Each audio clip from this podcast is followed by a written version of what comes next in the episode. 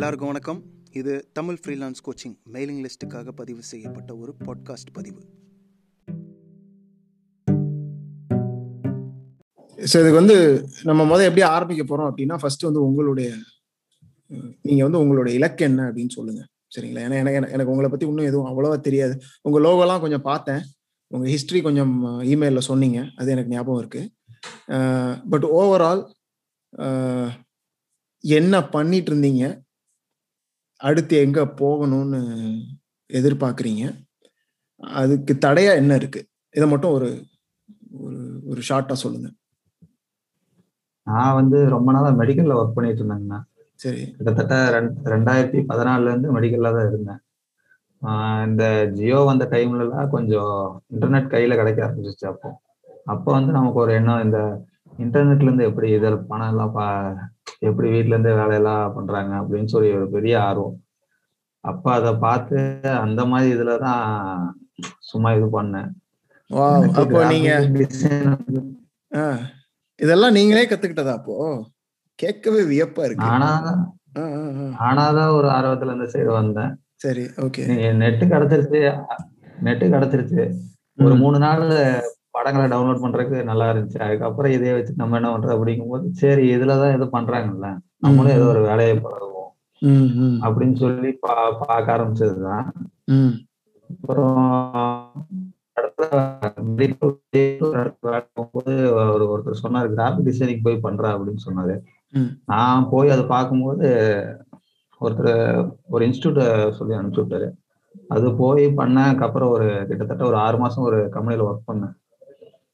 ஃபுல்லா graphic designing work தான், but ஆனா அது அந்த அளவுக்கு சாட்டிஸ்ஃபைடா இல்லை நமக்கு. அது எந்த விதத்துலயுமே பெரும்பாலும் ஒரு எதுக்குமே யூஸ் இல்லாத மாதிரி ஒரு ஃபீல் அதுல. சரி, இந்த ஆறு மாசம் கோர்ஸ் கோர்ஸ் படிச்சேன்னு சொன்னீங்க இல்லையா, அது எப்படி போச்சு? உங்களுக்கு பிடிச்சிருந்தது? ரெண்டு மாசம் தான் ரெண்டு மாசம். சரி, ரெண்டு மாசம் தான் அது. ஃபுல்லாவே வந்து நான் சேல்ஸ் மெடிக்கல்ல சேல்ஸ் சைடு இருந்தேன். எனக்கு வந்து ஒரு இடத்துல உட்காந்துட்டு கம்ப்யூட்டர்ல வேலை பாக்குறதுங்கிறது கொஞ்சம் பெரிய விஷயமா தான் இருந்துச்சு. ஒரு ரெண்டு மாசத்துக்கு அப்புறம் இதுல நம்ம புதுசா தெரிஞ்சுக்கிறதுக்கு ஒண்ணும் இல்லை. இவங்க இதேதான், அவங்க கூட ஒருத்தர் இருபத்தி மூணு வருஷமா உட்காந்து அதை தான் பண்ணிட்டு இருந்திருக்காரு. இதெல்லாம் நம்ம புதுசா ஒன்றும் பண்ண போறது கிடையாது. அதுவும் நான் நியூஸ் பேப்பர் ஆடெல்லாம் கொஞ்சம் நம்ம. நீங்க இப்ப எந்த ஊர்ல இருக்கீங்கன்னா, எந்த கண்ட்ரில இருக்கீங்க? இது வந்து மொரிஷியஸ்ன்னு ஒரு தீவு இருக்கு, தெரியுமா? கீழே இருக்கு, பூமிக்கு கீழே இருக்கும், ஆப்பிரிக்கா ஆப்பிரிக்கா ரைட் சைட்ல இருக்கும். அதுக்கு பக்கத்துல இன்னொரு தீவு இருக்கு, ரியூனியன் அப்படின்னு ஒரு தீவு இருக்கு. ம், ஓ, அந்த தீவுல தான் இருக்கேன். இது வந்து பிரான்ஸோட ஒரு யூனியன் டெரிட்டரி மாதிரி. இப்ப எப்படி இந்தியாவுக்கு வந்து இந்தியாவுக்கு வெளியே அந்தமான் இருக்கு பாத்தீங்களா, அதே மாதிரி இது பிரான்ஸோட சேர்ந்த ஒரு இடம், ஆனா பிரான்ஸுக்கு வெளியே இருக்கும், அவ்வளவுதான். ஓ, அதே மாதிரி நிறைய கண்ட்ரிஸ் சுத்தி பார்த்துருக்கீங்க போல இருக்கு. ஓரளவு இங்கேதான் சுத்தி இங்கேதான் இருக்கிற, பிறந்ததுல இருந்து கோயம்புத்தூர்ல மட்டும்தான் இருக்கேன். இது வரைக்கும் நான் சென்னை கூட போனது கிடையாது. அப்படியா? இருபத்தஞ்சு வயசு ஆயிடுச்சு, இது வரைக்கும் நான் சென்னைக்கு கூட போனது கிடையாது. ஆனா எனக்கு எல்லா வேலையும் இங்கேயே ஆயிடுது. எனக்கு வேலையை தேடி போ வெளியே போறதுக்கான தேவையும் கிடையாது. ஏன்னா என் வீட்டை சுத்தி ஒரு பத்து கிலோமீட்டர் சர்க்கிள்குள்ளேயே எனக்கு எப்பவுமே வேலை இருக்குது. சரி, அதனால நான் பெருசா போறதுக்கு ஆர்டர் பண்றது இல்லை. சரி, இந்த நியூஸ் பேப்பர் ஆட்ஸ் மட்டுமே பண்ணிட்டு இருக்கவும் அது அது அதுல எது கிரியேட்டிவா எல்லாம் எதுவும் இருக்காது. தெரியும், புரியுது. ரொம்ப பெருசா ரிஸ்க் எடுக்க மாட்டாங்க. ஒரு பத்துக்கு பன்னெண்டு யார்ல ஒரு ஏ ஃபோர் சீட் அளவு கண்டென்ட் கொடுத்து அதை மொத்தமா டைப் பண்ணுங்க. சார் இதை பார்த்தா அவனால படிக்கவே முடியாது சார் அப்படின்னு சொன்னா, இப்போ நான் சொல்றதை மட்டும் கேளியா அப்படின்னு சொல்லிட்டு இதெல்லாம் பார்க்கும்போது, இதெல்லாம் பார்த்துட்டு அப்படியே இருக்கும்போது கரெக்டா நம்ம ஆறாம் மாசம் வெளியே வரேன். போன வருஷம் மார்ச் மாசம் லாக்டவுன். சரி, அப்புறம் ஆறு மாசம் வேலையே இல்லை. ஓ, சரி சரி. ஓ, நீங்க வேலையை விடுறீங்க, விட்ட உடனே லாக்டவுன். என்ன நேரம் பாருங்க. சரி, சகனமே சரியில்லை. இல்ல இல்ல, இன்னைக்கு நீங்க சகனம் சரியில்லைன்னு சொல்றீங்க, நாளைக்கு சொல்ல முடியாது இல்லையா? ஒரு ரெண்டு வருஷத்துக்கு அப்புறம் நல்ல வேலை அது நடந்துச்சுன்னு நீங்க சொல்லலாம், யாருக்கு தெரியும்? சொல்லுங்க. பெருசா நிறைய விஷயங்கள் அந்த டைம் ரொம்ப தெரிஞ்சுக்க ஒரு யூஸா இருந்துச்சுன்னா. ஏன்னா நான் ஆறு மாசம் பெரும்பாலும் மொபைல் எடுத்துட்டு இன்னும் கொஞ்சம் ஆர்வம் ஆயிடுச்சு நமக்கு. இந்த வெப்சைட் எல்லாம் எப்படி பண்றாங்க, ஆப்ஸ் எல்லாம் எப்படி பண்றாங்க, இவங்க இதெல்லாம் என்ன பண்றாங்க அப்படின்னு கொஞ்சம் ஆர்வமாகும். அதையும் கொஞ்சம் பார்க்க ஆரம்பிச்சேன். இந்த ஃப்ரீலான்ஸ் பண்றவங்க அவங்க சேனல்ஸ் எல்லாம் ரொம்பவே நிறைய தெரிய ஆரம்பிச்சிச்சு. சரி நம்ம இதெல்லாம் கொஞ்சம் பண்ணுவோமே, ட்ரை பண்ணி பார்ப்போமே அப்படின்னு சொல்லிட்டு நான் ஃபைவர்ல எல்லாம் போய் ப்ரொஃபைல் கிரியேட் பண்ணேன். ஃபைவர் அப்வொர்க்ல எல்லாம் ப்ரொஃபைல் கிரியேட் பண்ணிட்டு அரை வர இங்கிலீஷ்ல எழுதி வச்சிருந்தேன். எனக்கு அது கொஞ்சம் சங்கடமா தான் இருந்துச்சு, கிடைக்காதுன்னு தெரிஞ்சு. இருந்தாலும் ஒரு நம்பிக்கையில ட்ரை பண்ணிட்டு இருந்தேன். அப்புறம் ஒரு அளவுக்கு ஒரு ஒரு நாலஞ்சு மாசத்துல ஓரளவுக்கு இங்கிலீஷ் இம்ப்ரூவ் பண்ணிருக்கேன். சரி பண்ணிட்டு இப்போ ஒரு ரெண்டு மாசமா ஃப்ரீலான்சிங் ட்ரை பண்ணிட்டு இருக்கிறேன். இது வரைக்கும் டிசைனிங் ஒர்க் எடுத்திருக்கேன், லோகோ கிளைண்ட் வரை இது வரைக்கும் எடுத்து பண்ணல. இப்போ எப்படி இந்த ஃபைவர்ல எல்லாம் எப்படி இருந்துச்சு, சக்சஸ் எப்படி இருந்துச்சு, ஓரளவுக்கு கிடைச்சதா? எப்படி ஃபைவர் ரொம்பவே சேச்சுரேட்டடான இடம், அதுல யூஸ் கிடையாது. அதுல எப்படின்னா இந்த பெரிய பெரிய கம்பெனில மேன் பவர் ஆள்கள் எல்லாம் இருப்பானுங்க தெரியுமா. நம்ம ஊர் சைடு எல்லாம் இந்திக்காரனுங்களை வேலைக்கு பிடிச்சு கொடுத்து வேலை வாங்கிட்டு இருப்பானுங்க தெரியுமா. அந்த மாதிரி இடம் அது. எனக்கு அது ஒரு ரெண்டு மாசம் கழிச்சுதான் தெரிஞ்சிச்சு. அப்பருக்கு மட்டும்தான் கொஞ்சம் ஸ்டாண்டர்டான இடம். அது நம்மளையோட பெரிய எல்லாம் இருக்கு. நீங்க நீங்க நான் சொல்றத எனக்கே நீங்க திருப்பி சொல்றீங்க. நான் முன்ன இருந்தே சொல்லுவேன், அப்வொர்க் அப்படின்றத மட்டும்தான் நான் வந்து ஓரளவுக்காவது ரெக்கமெண்ட் பண்ணுவேன். இன்னும் கொஞ்சம் அதிகமா சொல்லணும்னா அப்வொர்க்ல கொஞ்ச நாள் வேலை பார்த்துட்டு தனியா பார்க்க ஆரம்பிச்சிடணும். நமக்குன்னு ஒரு வெப்சைட்டு, நமக்குன்னு சோசியல் மீடியா மூலமா ஆளுங்க வரணும். அதுதான் வந்து உண்மையான பவர், உண்மையான தற்சார்பா எதையும் நம்பாம. அப்போர்க்லன்னா அப்போர்க்கு என்னமா அது பண்ணிட்டான்னா அப்புறம் அது ஃபுல்லா போயிடும் நமக்கு, அது மூலமா வருது. அதனால அதை அதை வளர்ச்சிக்கு ஒரு ஒரு பாதையா பயன்படுத்திட்டு அதுக்கப்புறம் இன்னும் அதுல இருந்து கத்துக்கிற விஷயத்த வச்சு வெளியே நம்மளா கிளைண்ட் வச்சுக்கணும். பட் இது வரைக்கும் பேசுனதுல சில விஷயம் சொல்றேன். முதவே நீங்க நீங்க எப்ப வந்து மூணு நாள் படம் டவுன்லோட் பண்ணேன், அதுக்கப்புறம் என்ன பண்றேன்னு தெரியல, நான் படிக்க ஆரம்பிச்சேன்னு சொன்னீங்கன்னா எனக்கு புல்லரிக்க ஆரம்பிச்சிருச்சு. ஆஹா அப்படின்னு. ஏன்னா இப்படி இருக்கிறவங்களை பத்தி பார்க்கும்போது எனக்கு ரொம்ப சந்தோஷமா இருக்கும் ஒண்ணு. அதனால உங்ககிட்ட பேசுனதே எனக்கு ரொம்ப சந்தோஷம். ஆஹ் இன்னொன்று, உங்கள் வளர்ச்சி வந்து ரொம்ப வேகமாகவே இருக்குது. ஓகே, நான் இது வந்து ஒரு பேச்சுக்கு சொல்லலை. இது வரைக்கும் இந்த சேனல் ஆரம்பித்ததுலேருந்து ஒரு சில பேர் தான் அப்படி தனியாக தெரிவாங்க. பேசும்போதே பேசின ஒரு கொஞ்ச நேரத்தில் தெரிஞ்சிடும் இவங்க வந்து ஒரு கண்டிப்பாக வந்து ஒரு வெற்றி பாதையை நோக்கி போயிட்டுருக்காங்க அப்படின்னு. நீங்கள் போகிற ஸ்பீட்லேருந்தே தெரியுது. என்னென்னா இன்னொன்று, கோயம்புத்தூர்லேயே தான் இருக்கேன்றீங்க, ஆனால் உங்களுடைய யோசனை, நீங்க யோசிக்கிறதெல்லாம் இப்படி இருக்கே அப்படின்ற யோசிக்கும் போது எனக்கே வந்து வியப்பா இருக்கு. ஆனா ஒரு பக்கம் தெரில உங்களுக்கு அப்படி தோணுமான்னு தெரில, கொஞ்சம் தனிமையா தோணும் இல்லையா? அதாவது நீங்க மட்டும் இப்படி யோசிக்கிறீங்க, உங்களை சுத்தி இருக்கிறவங்க இப்படி யோசிக்க மாட்டாங்க அப்படின்னு நான் நினைக்கிறேன் இல்லையா? அப்படி இருக்குமா? எனக்கு தனியா இருக்கிற மாதிரி எனக்கு ஃபீல் ஆனது கிடையாது கிடையாது சரியா? இல்ல, ஆனா நீங்க சொல்றதெல்லாம் உங்க ஃப்ரெண்ட்ஸுக்கு எல்லாம் புரியுமா? இந்த மாதிரி எனக்கு ஆசை இருக்கு, நான் அதாவது எனக்கு என்னோட வாழ்க்கை இப்படி இருக்கணும், இல்லைனா என்னோட இன்ட்ரெஸ்ட் இப்படி இருக்கு அப்படிலாம் சொல்லும் போது அவங்களுக்கு கனெக்ட் ஆகுமா?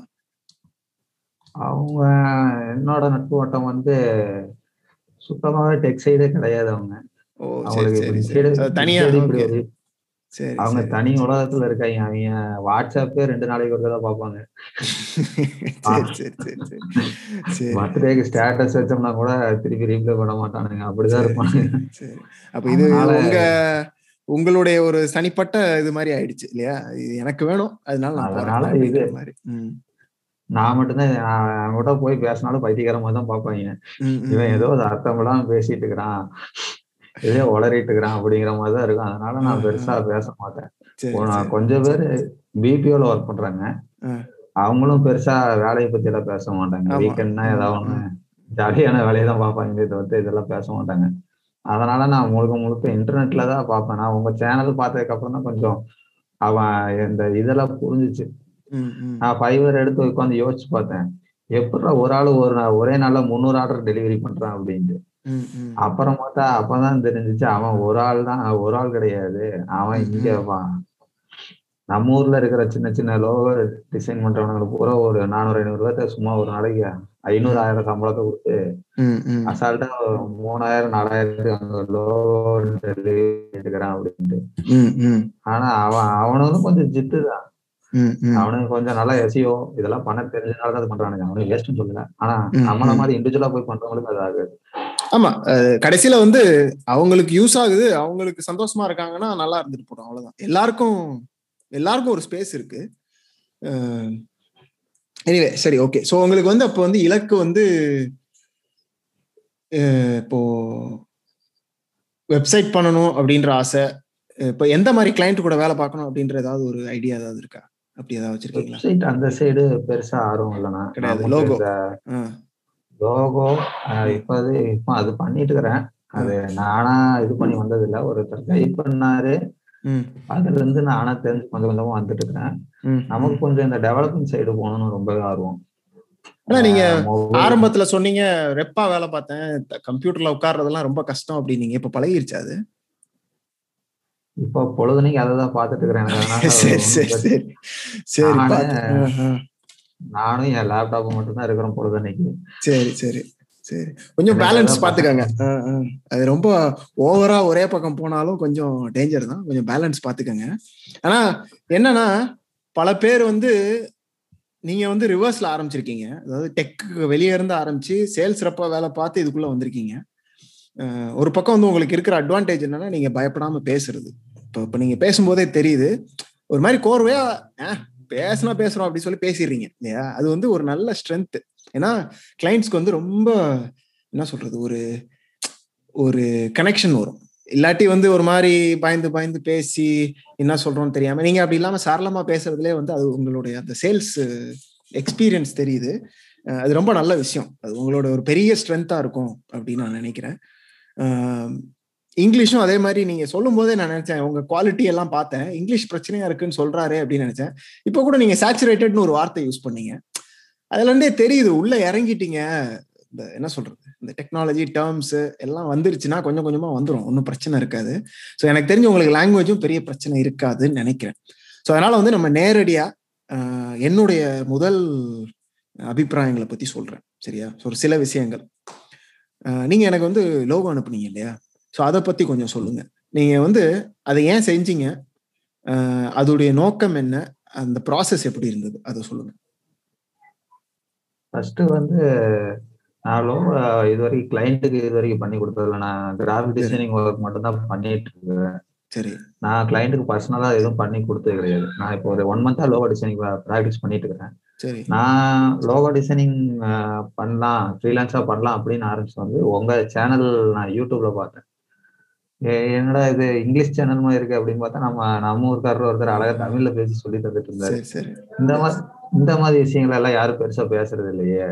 நடைமுறையில உள்ள இருக்கிற ஆள் யாரும் சொல்லித்தர வெளியே பெருசா வரமாட்டாங்க. ஏன்னா தொழில் தெரிஞ்ச ஆள்கள் பெரும்பாலும் அவங்க பொழப்ப பார்த்துட்டு அவங்க போய்க்குவாங்க, யாருக்கும் சொல்லித்தரக்கு வர மாட்டாங்க.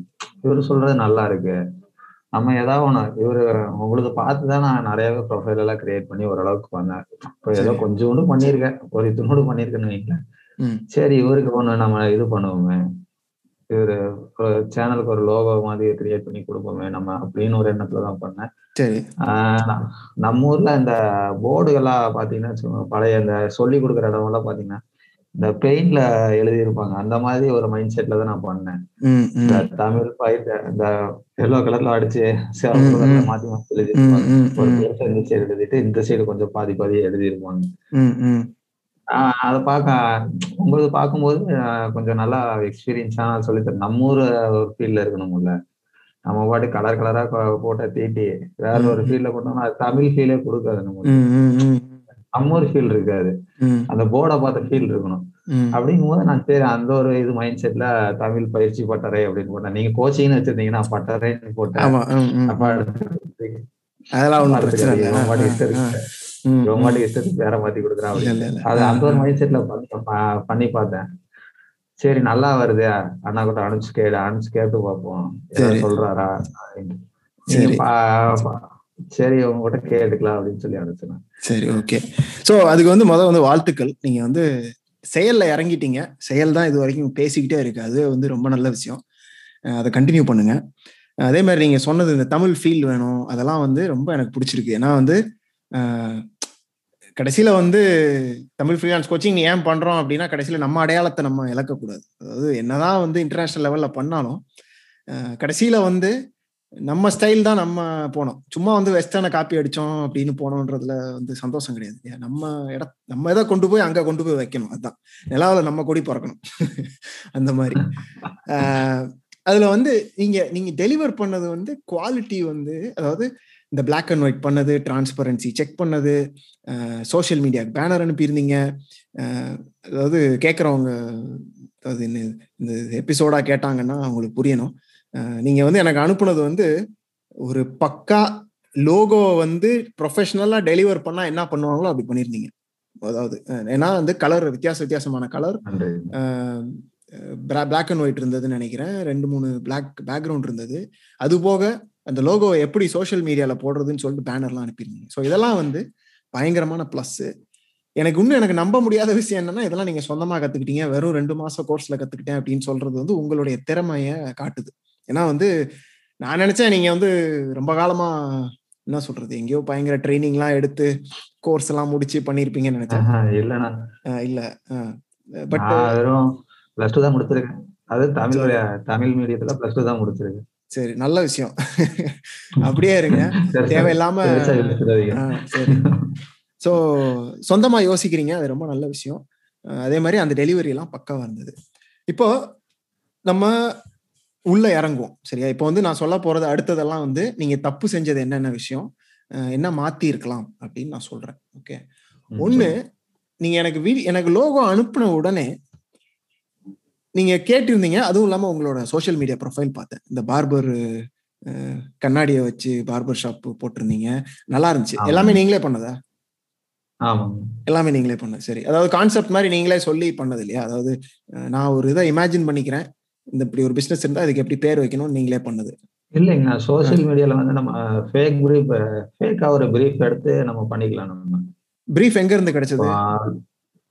ப்ரீஃப் நம்ம வந்து நிறைய வெப்சைட்ஸ் இருக்குது, அதுக்கிட்டு நீங்கள் இப்போ ஆன்லைனில் போய் ப்ராக்டிஸ் பண்ணுறீங்க அப்படின்னா, நீங்கள் யூரோப் சைடெல்லாம் நிறையா பசங்க இதை மாதிரி வேலையெல்லாம் நல்ல வேலையெல்லாம் பண்ணுவாங்க. நம்ம ஒரு கஷ்டம் பண்ண மாட்டானுங்க.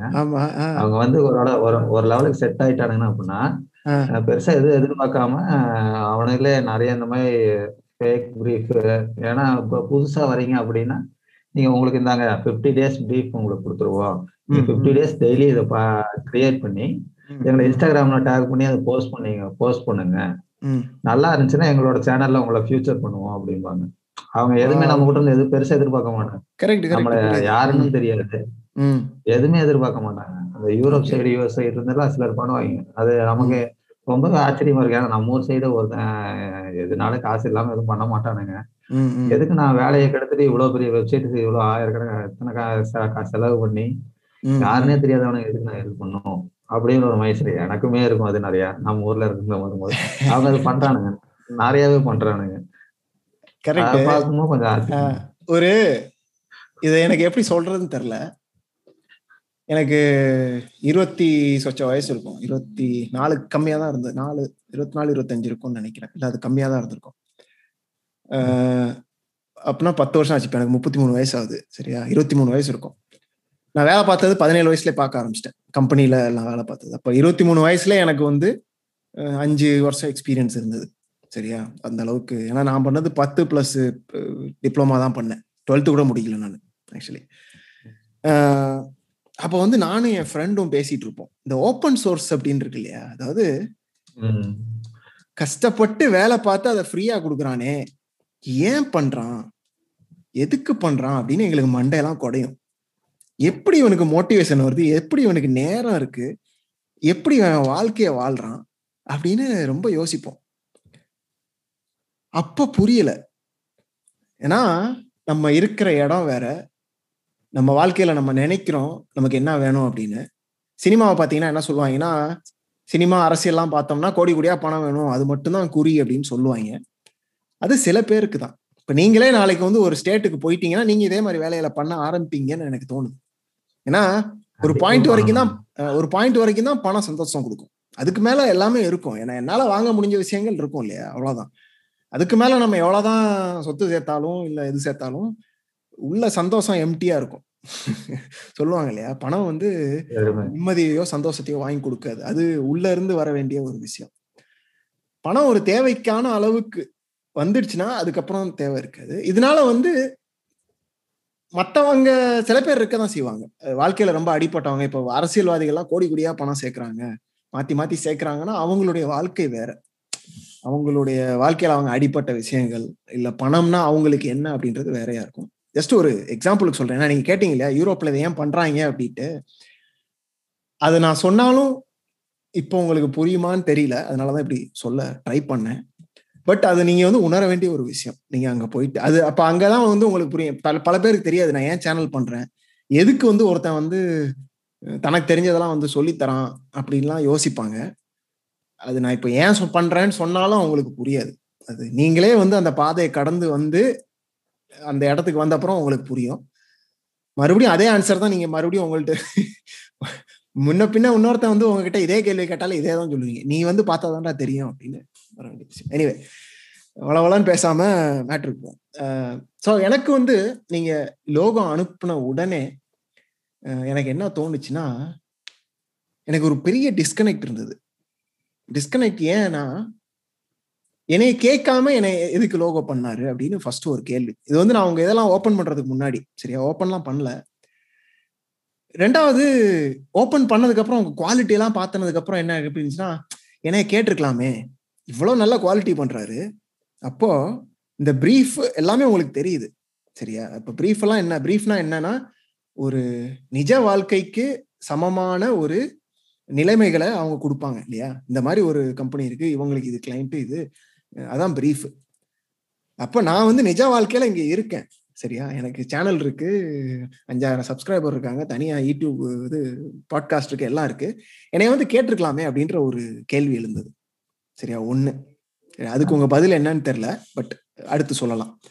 ஸோ கேட்டிருந்தீங்கன்னா நல்லா இருந்திருக்கும். இப்ப நீங்க வந்து நான் உங்களுக்கு வந்து லோகோ செய்யலான் இருக்கேன், உங்களுக்கு பிடிச்சா யூஸ் பண்ணிக்கோங்க, பட் எனக்கு நீங்கள் வந்து ஒரு ப்ரீஃப் கொடுக்கலாமா அப்படின்னு சொல்லியிருந்தீங்கன்னா நான் தாராளமாக ஒரு காலில் ஜம்ப் பண்ணியிருப்பேன். அப்போ அங்கே ப்ராசஸ் என்ன அப்படின்னா, ஒருத்தவங்களை கேட்காம அவங்களுக்கு ஒரு வீடு ஃபுல்லாக கட்டி கொடுக்க மாட்டோம், கரெக்டா. அதே மாதிரி தான் சாப்பாடும். இப்போ ஒரு ஒருத்தவங்களுக்கும் ஒரு ஒரு விஷயம் பிடிக்கும், டேஸ்ட் வந்து. இப்போ உங்களால் வந்து ஒரு ஆள் கூட பேசாமல் டேஸ்ட்டை வந்து கணிக்கவே முடியாது, அதுதான் வந்து நம்பர் ஒன்.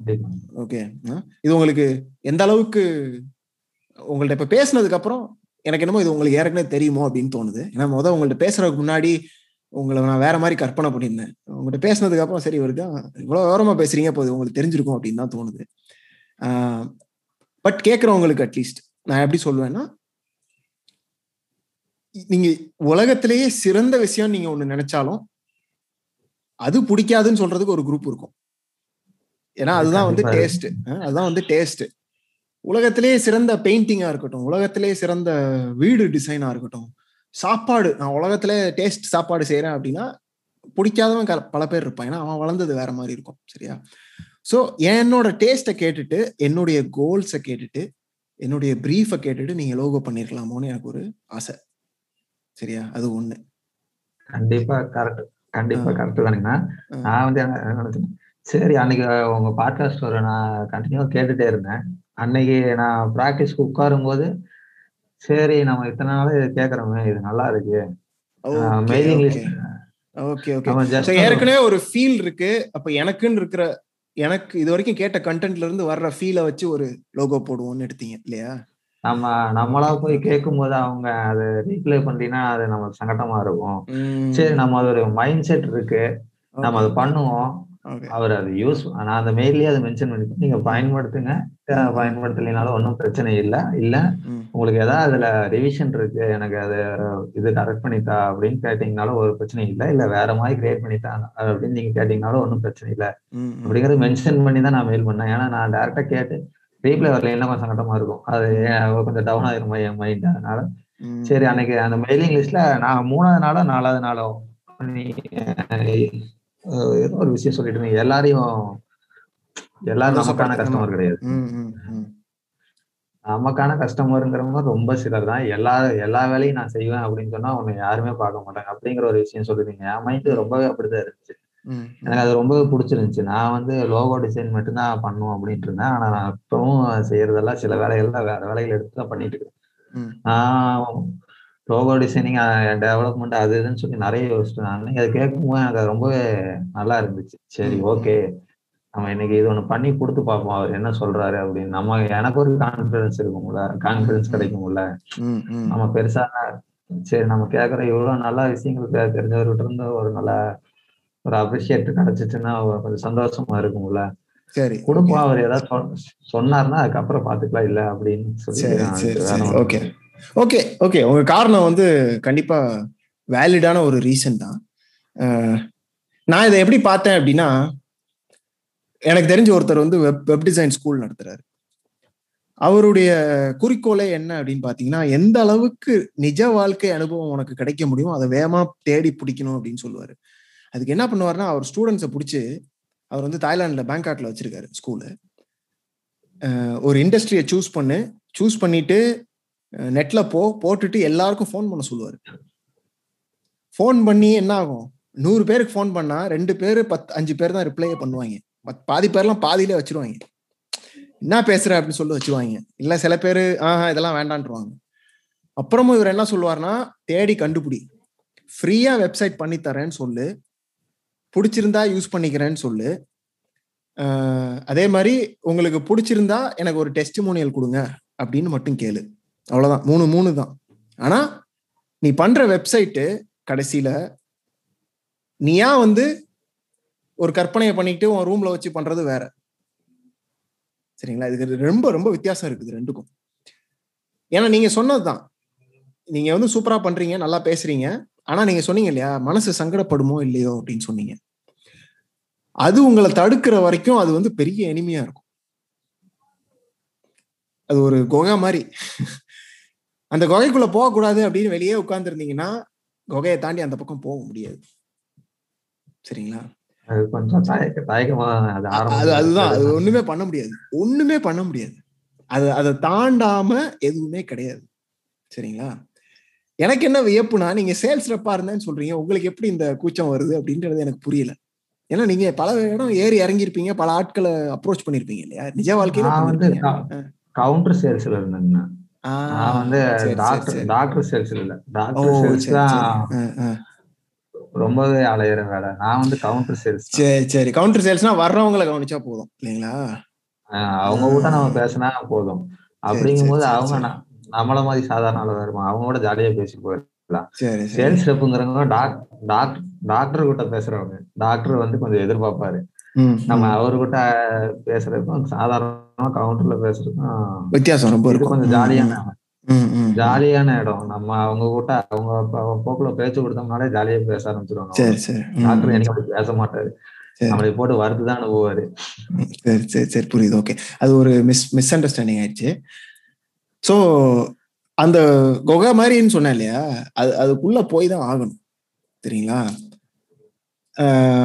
ஆனா அது அந்த அந்த கொகைக்குள்ள போய் செய்யறதுக்கும் தனியா நீங்களா உட்காந்து பண்றதுக்கும் பயங்கர வித்தியாசம் இருக்கும்.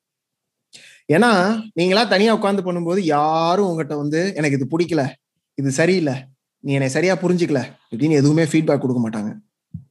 சரிங்களா? எப்போ ஒரு கிளைண்ட் கூட வேலை பார்க்குறோமோ அப்போ மட்டும்தான் அந்த பேலன்ஸ் வரும். ரெண்டாவது, அதுக்கப்புறம் தான் நீங்க கத்துக்க முடியும் இந்த கிளைண்ட் இந்த மாதிரி கிளைண்ட் கூட நான் வேலை பார்க்கணுமா வேண்டாமா அப்படின்னு. இப்போ நான் சொன்னது கரெக்டு தான். அதாவது உங்களுக்கு யாரு எல்லாரும் கூட வேலை பார்க்கணும்னு நினைக்காதன்றது கரெக்டு தான். ஆனா அதே டைம்ல நீங்க யாரு கூட வேலை பார்க்கணும்னு நினைக்கிறீங்களோ அவங்க வந்து நிஜ வாழ்க்கையில இருக்கணும். சரிங்களா? ஒரு ஒரு மேட்சாவது ஆகணும். இல்ல அப்படின்னா நீங்க ஒரு கற்பனையில இருப்பீங்க, இப்படி ஒரு வேலையை நான் பார்க்கணும்னு எதிர்பார்க்கிறேன், இதுக்கு ஒருத்தன் வேலையை பா பார்த்துட்டு எனக்கு காசு கொடுக்கணும்னு எதிர்பார்க்கிறேன் அப்படின்னு நீங்களே நினைக்கலாம். ஒரு உதாரணத்துக்கு சொல்றேன். அப்ப என்ன ஆகும்னா ஆஹ் அப்ப என்ன ஆகும்னா நீங்களும் ட்ரை பண்ணிட்டே இருப்பீங்க.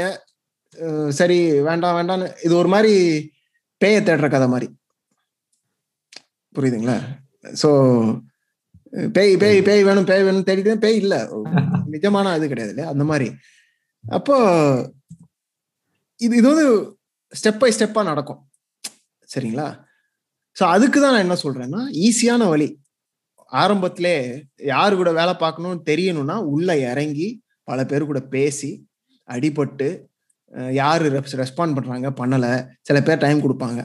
ஒரு அளவுக்கு எக்ஸ்பீரியன்ஸ் ஆனதுக்கப்புறம் நீங்கள் டிசைட் பண்ணுங்கள். என்னன்னா உள்ளே இறங்கும் போதே இப்போ நீங்களே சொன்னீங்க இல்லையா, என்கிட்ட கேட்டு நான் இல்லைன்னு சொல்லிட்டேன்னா மனசு சங்கடப்பட்டுரும் அப்படின்ட்டு. அதுதான் வந்து நான் சொல்றது, என் கூட பேசுறதுக்கு முன்னாடி என் கூட வேலை பார்க்க தயாரா இருக்காதீங்கன்ற. நீங்க என்னை எப்படி அணுகி இருக்கணும்னா, இவர்கிட்ட கேட்டு பார்ப்போம், பேசி பார்ப்போம், ஒத்து வந்தா நான் வேலை பார்க்குறேன் அப்படின்ற ஒரு மைண்ட் செட்ல இருக்கணும்.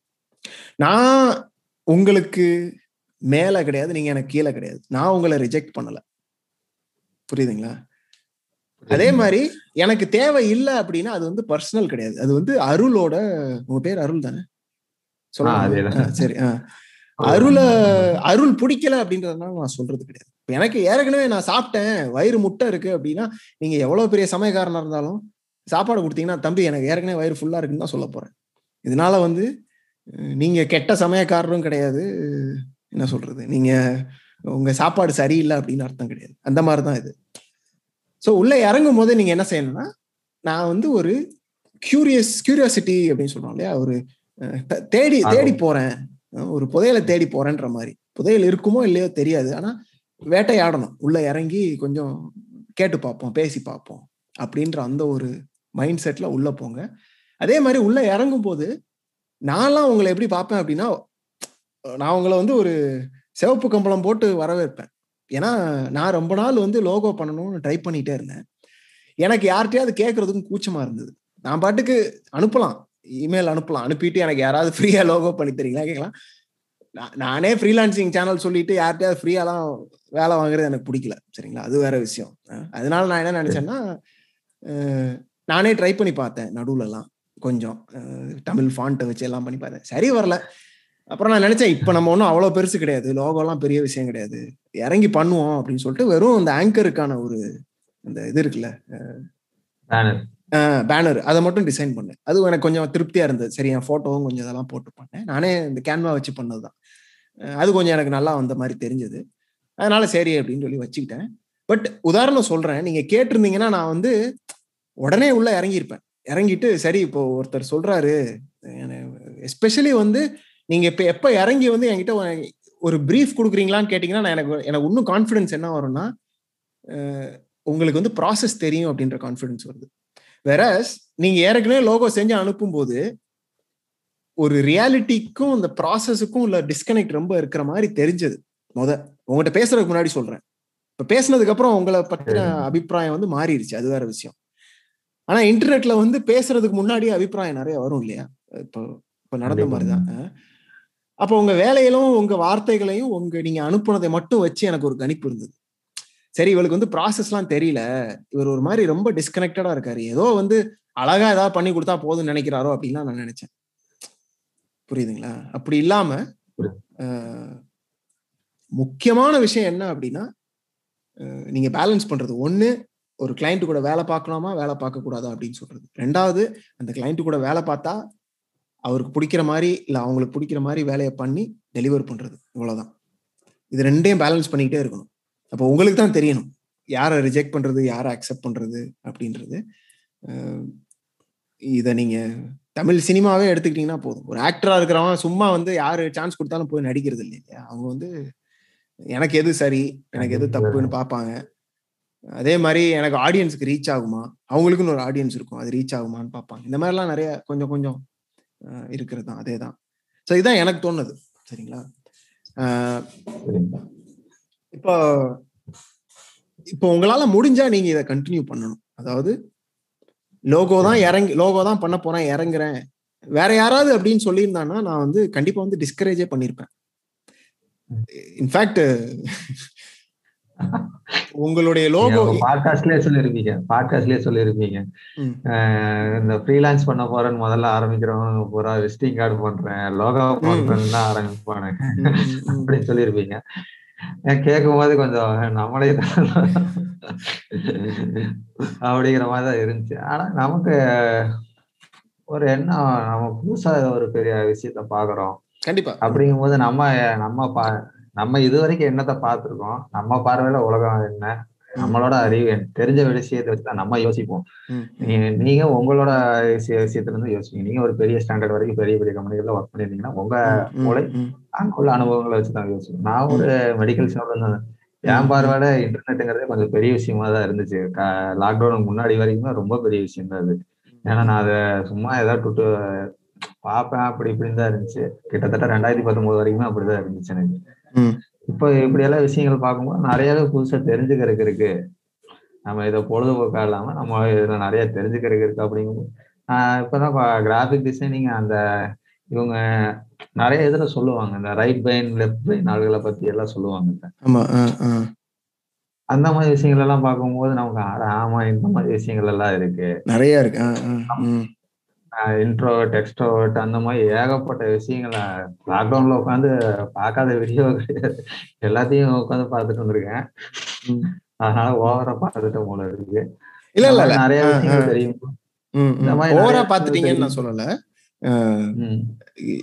ஓவரால் நான் சொல்லணும்னா அதான் சொல்றேன் இல்லையா, நான் மறுபடியும் சொல்றேன், உங்ககிட்ட பேசுனதுக்கு அப்புறம் உங்களை பத்தின அபிப்பிராயம் பயங்கரமா மாறிடுச்சு. அதுதான் வித்தியாசம். ஓகே, அதாவது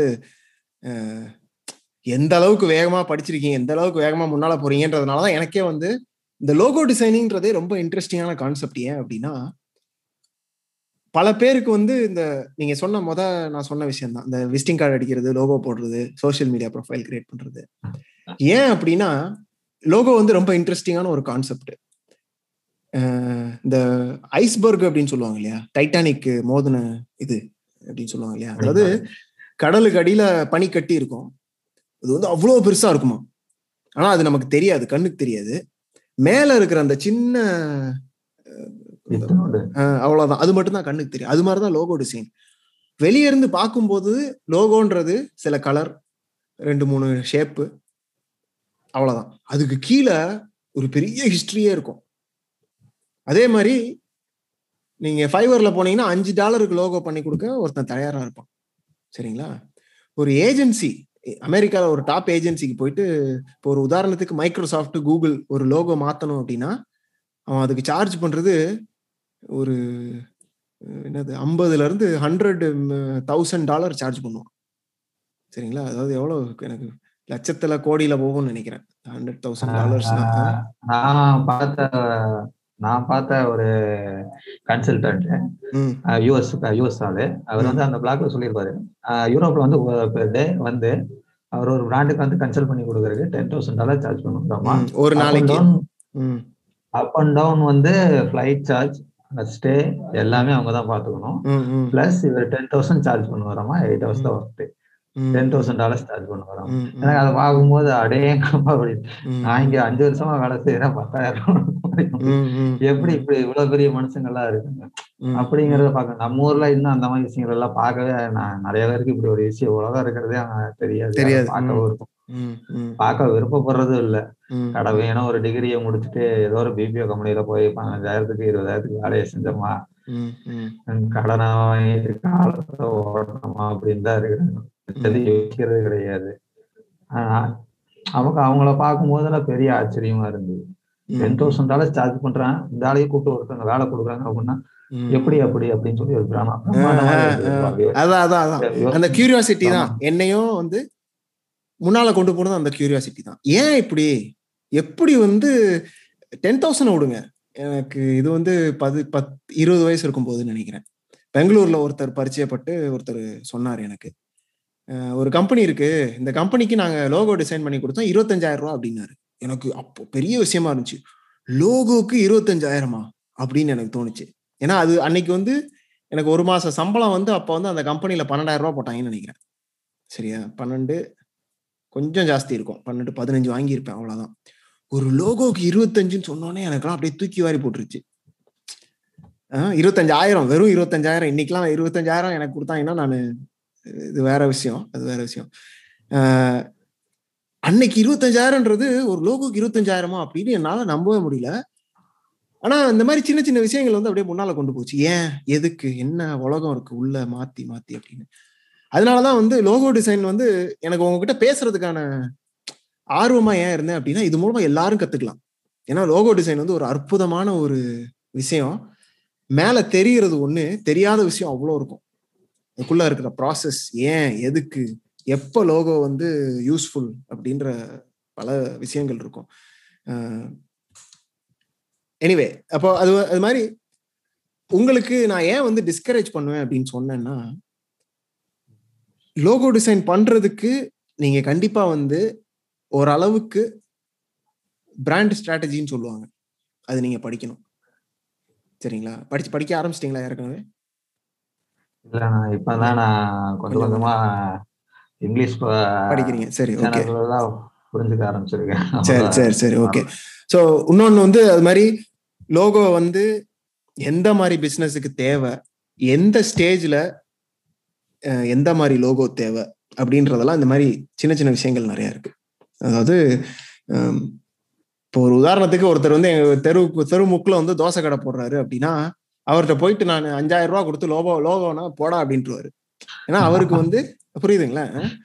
இதே இது எப்போ வந்து ஒரு கம்பெனி வந்து ஒரு ஸ்டேஜுக்கு மேலே வளருது, நான் வந்து ரெண்டாவது பிரான்ச் ஓப்பன் பண்ண போகிறேன், மூணாவது பிரான்ச் ஓப்பன் பண்ண போகிறேன் அப்படின்னு போது என் லோகோ தனியாக தெரியணும் அப்படின்ட்டு. அப்போ தான் வந்து இந்த ட்ரேட்மார்க்கு லோகோக்கெலாம் இம்பார்ட்டன்ஸே வரும். அது ஒரு சின்னம் மாதிரி, ஒரு என்ன சொல்கிறது, ஒரு கட்சியோட சின்னம் மாதிரி.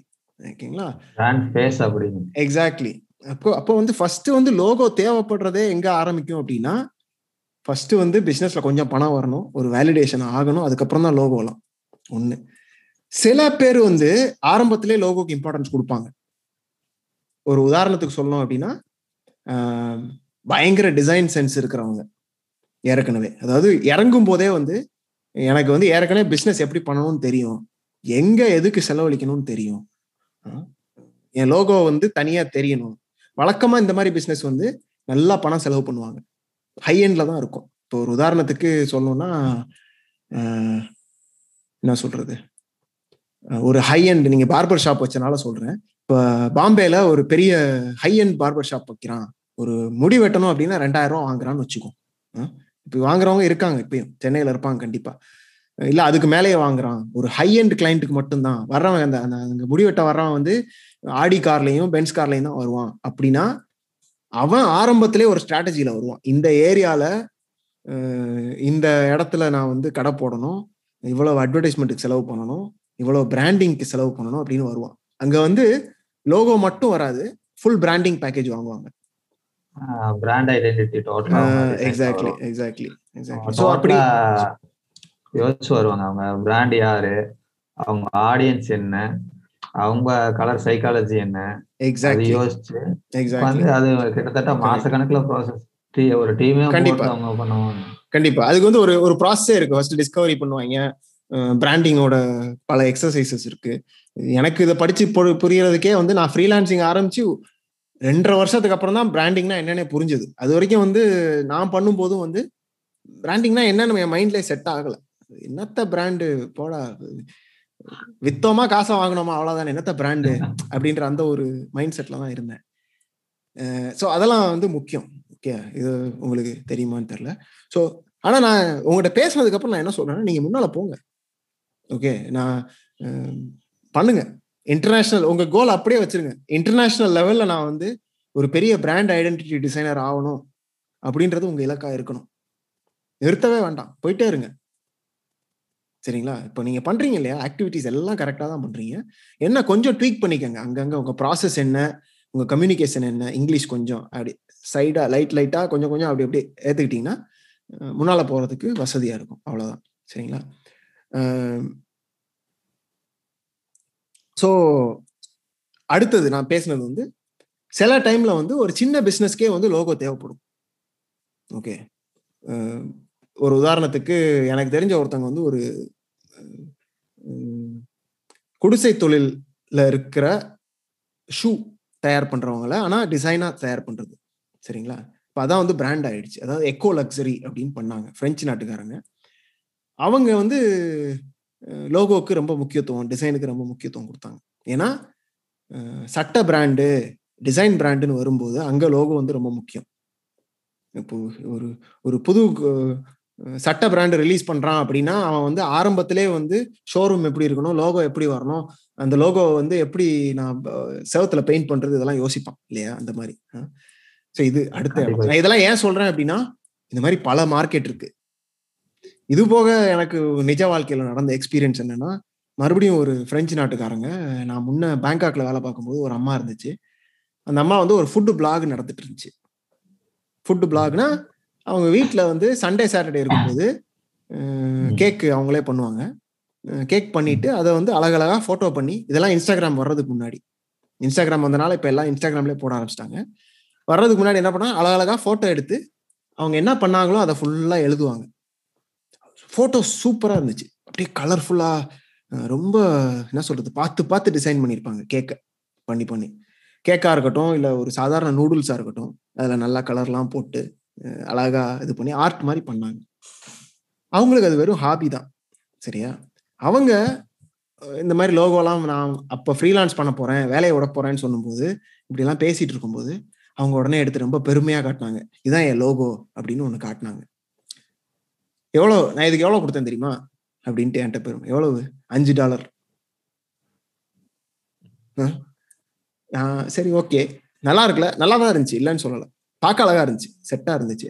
அஞ்சு டாலருக்கு ஃபைவரில் லோகோ வாங்கிட்டேன். எனக்கு வந்து நாலு ரிவிஷன் கொடுத்தான், நாலு ஆப்ஷன் காட்டினா, அதில் நான் ஒரு ஆப்ஷன் கொடுத்து அதில் ஒரு சேஞ்ச் சொன்னேன், அதை பண்ணி கொடுத்துட்டான் அப்படின்னு சொன்னாங்க. ஸோ இது வேற ரகம், இப்படியும் ஆளுக இருப்பாங்க. ஏன்னா அவங்களுக்கு தேவை ஒரு ஹாபி. அவங்க கிட்ட போய் நீங்க மூக்கால உட்காந்து பிராண்ட் ஸ்ட்ராட்டஜி பண்றேன், அதை பண்றேன், இதை பண்றேன்னீங்கன்னா உங்களுக்கு பணம் வராது. அவங்க மாதிரி ஆளுங்களை எப்படி டீல் பண்ணுவாங்க அப்படின்னு பார்த்தீங்கன்னா, லோகோ மேக்கர் அப்படின்னு ஒரு சாஃப்ட்வேர் இருக்கும். அதுல எடுத்த உடனே டக்குன்னு பத்து பத்து ரேண்டம் சாம்பிள் அப்படின்னா அது உடனே கொடுக்கும். அதை எடுத்து இவன் இமெயில் அனுப்பி விடுவான், எனக்கு ஒன்று சூஸ் பண்ண. நிறைய பிராண்ட் வந்துருச்சு,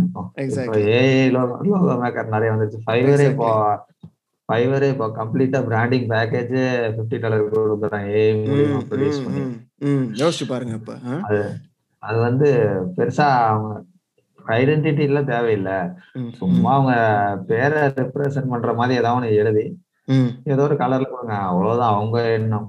அந்த மாதிரி இருக்கிறவங்களுக்கு ஓகே. மோஸ்ட்லி லோகோ வந்து நம்ம எப்படி யோசிப்பாங்கன்னா, லோகோ கொஞ்சம் பெரிய ஸ்கேல்ல போகும்போது அது கொஞ்சம் சைக்காலஜிக்கலா, அது அது பின்னாடி என்ன மாதிரியான எண்ணம் இருக்கு அப்படிங்கிறது, அது ஒரு ஒரு ஆஸ்பெக்ட், ஒரு ஆஸ்பெக்ட். கண்டிப்பா நீங்க சொன்ன மாதிரிதான் பின்னாடி நிறைய எண்ணங்கள் இருக்கும். ஏன்னா அது பார்க்கும்போது ஒவ்வொரு தடவை பார்க்கும்போது புதுசா தெரியும், இதை கவனிக்காம விட்டோமே, அதை கவனிக்காம. அஞ்சு டாலர் லோகோல அதெல்லாம் இருக்காது, நமக்கு அந்த ஃபீலே இருக்காது. அவங்களுக்கு தேவையானது ஒரு ஹாபி, அவங்களுக்கு தேவையானது என் பிளாக் ஒரு ஹாபி பண்றேன், எனக்கு இதை போடணும், அழகா ஒண்ணு வேணும், எனக்கு இருக்கிறது அஞ்சு டாலர். எதுல இருக்கிறவனுக்கும் சந்தோஷமா இருக்கலாம். அவன் வேலையை பார்த்துருக்க மாட்டான், அவன் என்ன பண்ணிருப்பான், அவனுக்கு வந்து வத வதன்னு ஆர்டர் வரும், வர்றதெல்லாம் ஆட்டோமேட் பண்ணி அனுப்பியிருப்பான், அவன் காசு பண்றான். அப்போ எல்லா இடத்துலயும் எல்லா விதமான மார்க்கெட்டும் இருக்கு. உங்களுக்கு சந்தோஷமா இருந்தா நீங்க அதை பண்ணிட்டு போகலாம், சரிங்களா? அது ஒண்ணு. அதனால அவன் வந்து என்ன சொல்றது, அவன் பண்றது வந்து கேவலமான வேலையோ இல்லை தப்பான வேலையோ கிடையாது. அவன் அவன் பண்ண வேலைனால அவங்க சந்தோஷமா இருக்காங்க இல்லையா? அவங்க வந்து என்கிட்ட வந்து அப்படி பெருமையா எடுத்து காட்டினாங்க, எல்லோவை எப்படி இருக்கு பார்த்தியா, அஞ்சு டாலர் தான் கொடுத்தேன் அப்படின்னு சொல்லிட்டு. அப்போ இன்னொன்று, இந்த பெரிய பெரிய நீங்கள் சொன்னீங்களே இந்த பத்தாயிரம் வாங்குறாரு அப்படின்லாம் சொன்னீங்க. இந்த நீங்கள் கிறிஸ்டோன்னு ஒருத்தர் இருப்பார், யூடியூப்ல நீங்கள் பார்த்துருப்பீங்கன்னு நினைக்கிறேன். ஃபியூச்சர் அப்படின்னு ஒரு சேனல் இருக்கும், கிறிஸ்டோ கிறிஸ்டோ வெள்ளையா மொட்டையா இருப்பாரு, அவ்வளோதான். அவர் தான் ஏஷியன் ஆளு, அதாவது கொஞ்சம் சைனீஸ் வியட்நாமீஸ் நினைக்கிறேன். அவரு அமெரிக்கன் நினைச்சிட்டு இருந்தேன், அவரு அமெரிக்கன் தான் ஆனா வியட்நாமீஸ் ஒரிஜின். அவர் அப்பா வந்து வியட்நாம்ல இருந்து போனவர். இப்போ அஃப்கோர்ஸ் அவரு பிறந்து வளர்ந்ததெல்லாம் அங்கதான் நினைக்கிறேன், அதனாலதான் அவரு அமெரிக்கால தான் இருக்காரு. அவர் வந்து அவர்லாம் என்னோட இன்ஸ்பிரேஷன். அவர்லாம் பண்ணதை பார்த்துதான் எனக்கு வந்து தமிழ் ஃப்ரீலான்ஸ் கோச்சிங் ஆரம்பிக்கணும்ன்ற அந்த ஒரு பயங்கர மோட்டிவேஷன் வந்ததே அவரோட சேனல் பார்த்துதான். ஏன்னா அவர் வந்து நம்மள மாதிரி தான். ம் அவரு இன்ட்ரோவர்ட், ஆனா பேசிக்கிட்டே இருப்பாரு மனுஷன். பார்க்கும்போது ரொம்ப ஆச்சரியமா இருக்கும், எப்படா ஒரு இன்ட்ரோவர்ட் எப்ப எந்நேரமா. ஏன்னா இன்ட்ரோவர்ட்ஸ் மோஸ்ட்லி சீக்கிரம் ட்ரைன் ஆயிருவாங்க, ரொம்பலா சோசியல் ஈவெண்ட்ல அவங்களால இருக்க முடியாது, சீக்கிரம் ட்ரைன் ஆயிருவாங்க. உண்மையிலுமே சொல்லணும்னா பிளாங்க் ஆயிருவாங்க, அவ்வளவு நேரம் சோசியலைஸ் பண்ண முடியாது. இந்த மனுஷன் எந்நேரமும் உட்காந்து பேசிட்டே இருக்காரு. ஏன்னா அவருக்கு பிடிச்சத இப்ப இன்ட்ரோவர்ட்னு ஏன் சொல்லுவாங்கன்னா, இன்ட்ரோவர்ட்டுக்கு வந்து இன்ட்ரெஸ்டிங்கா சில விஷயங்கள் இருக்கும், அதை பத்தி பேச ஆரம்பிச்சோன்னா பேசிட்டே இருப்பாங்க. இப்போ நான் ஒரு காலத்துல வந்து கேம் நிறைய விளையாடுவேன், ரொம்பலாம் பல பேர்கிட்ட பேசுறதெல்லாம் இருக்காது. என்கிட்ட கேமை பத்தி பேச ஆரம்பிச்சிங்கன்னா நான் பேசிட்டே இருப்பேன். வீடியோ கேம் இண்டஸ்ட்ரியில இருந்தேன், ஆக்சுவலி கேம்ஸ் பண்ற தொழில தான் இருந்தேன். அப்போ அப்ப அது மாதிரிதான் இன்ட்ரோவர்ட் எக்ஸ்ட்ரோவர்ட்னா என்ன, எக்ஸ்ட்ரோவர்ட்னா பல விஷயத்தை பத்தி பேசுவாங்க, எதை பத்தினாலும் பேசுவாங்க. இன்ட்ரோவர்ட்னா பேச மாட்டாங்கன்னு கிடையாது, இன்ட்ரோவர்ட்னா பேசுவாங்க, ஆனா சில விஷயங்களை மட்டும் பத்தி பேசுவாங்க, அவ்வளவுதான். என்ன பொறுத்த வரைக்கும் அப்படிதான் நான் பாக்குறது. அது மாதிரி அவங்களுக்கு இன்ட்ரெஸ்டான விஷயத்த பத்தி பேசணும்னா நிறைய பேசுவாங்க. நான் பார்த்த வரைக்கும் இன்ட்ரோவர்ட்ஸ் எல்லாம் அந்த மாதிரிதான். ஸோ எனிவே கிறிஸ்டோவை பத்தி ஏன் சொன்னேன்னா, கிறிஸ்டோ வந்து லோகோவை பத்தி நிறைய சொல்லியிருக்காரு. நீங்க எப்படி யோசிக்கணும் அப்படின்னா, இப்போ நம்ம ஊர்ல டைகர் பிஸ்கட் இருக்கு ஒரு உதாரணத்துக்கு. டைகர் பிஸ்கட்டோட லோகோ வந்து பாத்தீங்கன்னா, அவன் நாளைக்கு வந்து லோகோவை மாத்துறான் அப்படின்னா ஃபர்ஸ்ட் ஆஃப் ஆல் மாத்துறதுக்கு ஒரு ரீசன் இருக்கணும். சும்மா வந்து மாற்ற மாட்டாங்க, போர் அடிக்குதுன்னா மாற்ற மாட்டாங்க. ஏன்னா லோகோவை மாத்தினா ஒரு பெரிய ரிஸ்க் இருக்கும். ஏன்னா நாளைக்கு வந்து ஒருத்த சூப்பர் மார்க்கெட்ல அப்படியே போயிட்டு இருக்கான், புதுசா லோகோ இருக்கு, டைகர் பிஸ்கட் மாதிரி இல்ல, வழக்கமா நான் டைகர் பிஸ்கட் தான் வாங்குவேன்னா அவன் அதை எடுக்க மாட்டான், டக்குன்னு வேற எதுக்கு போயிடுவான் கை. இது இந்தியா ரேஞ்சில் நடக்கும். அப்ப கோடி கணக்கில் பணம் புரளும், சரிங்களா? ஒண்ணு.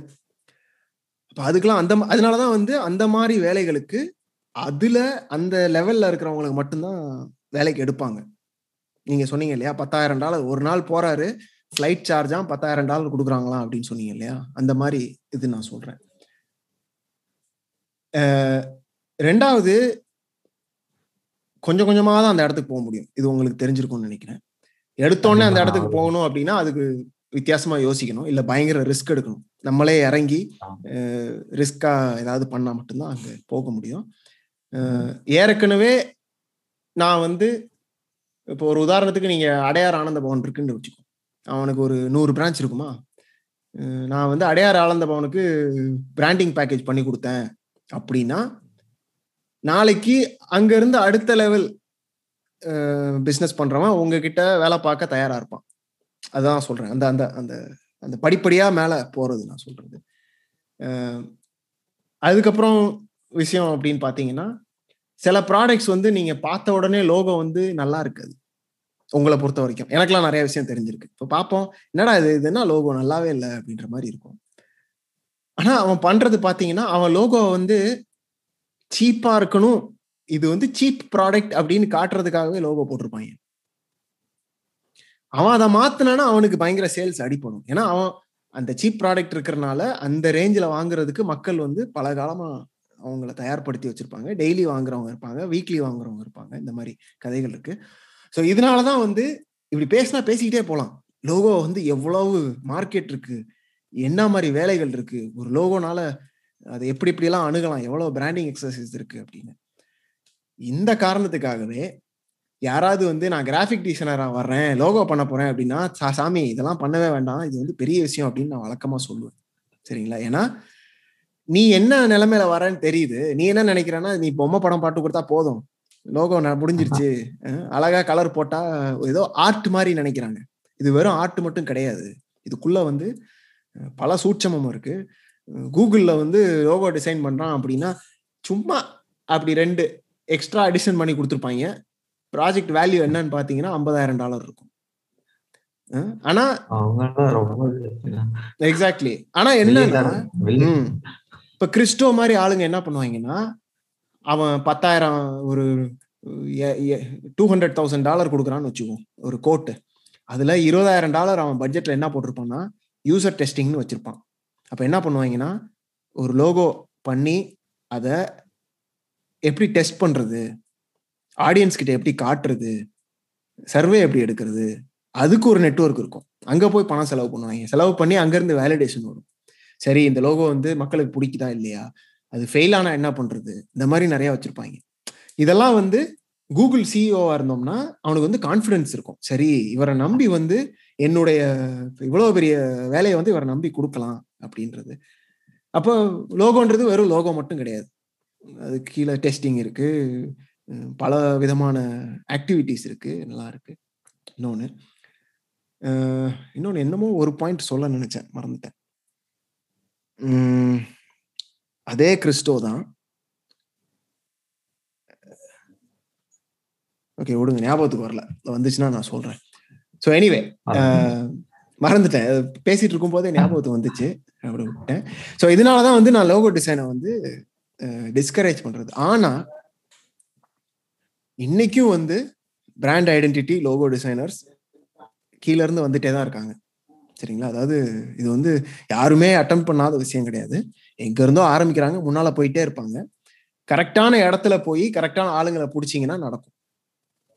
சரிங்களா? எங்க வந்து ஒரு உதாரணத்துக்கு பிராண்டிங் ஐடென்டிட்டி எந்த இண்டஸ்ட்ரிக்கு பண்றது, இப்போ நிறைய பேர் வந்து இப்போ புதுசாக பார்த்தீங்கன்னா அழகழகா பேக்கேஜ் போடுறது ஆரம்பிச்சிட்டாங்க, பார்த்துருப்பீங்க. இப்போ ஒரு தேன் பாட்டிலாக இருந்தாலும் ஒரு மசாலா பொடியாக இருந்தாலும் அப்படி மாடர்னாக பேக்கேஜ் போடுறது அப்படின்றது, அங்கே வந்து லோகோ தேவைப்படும் கண்டிப்பாக. அங்கே பிராண்ட் ஐடென்டிட்டியும் வரும், எப்படி வரணும். ஆ இதுதான் பாயிண்ட்டு.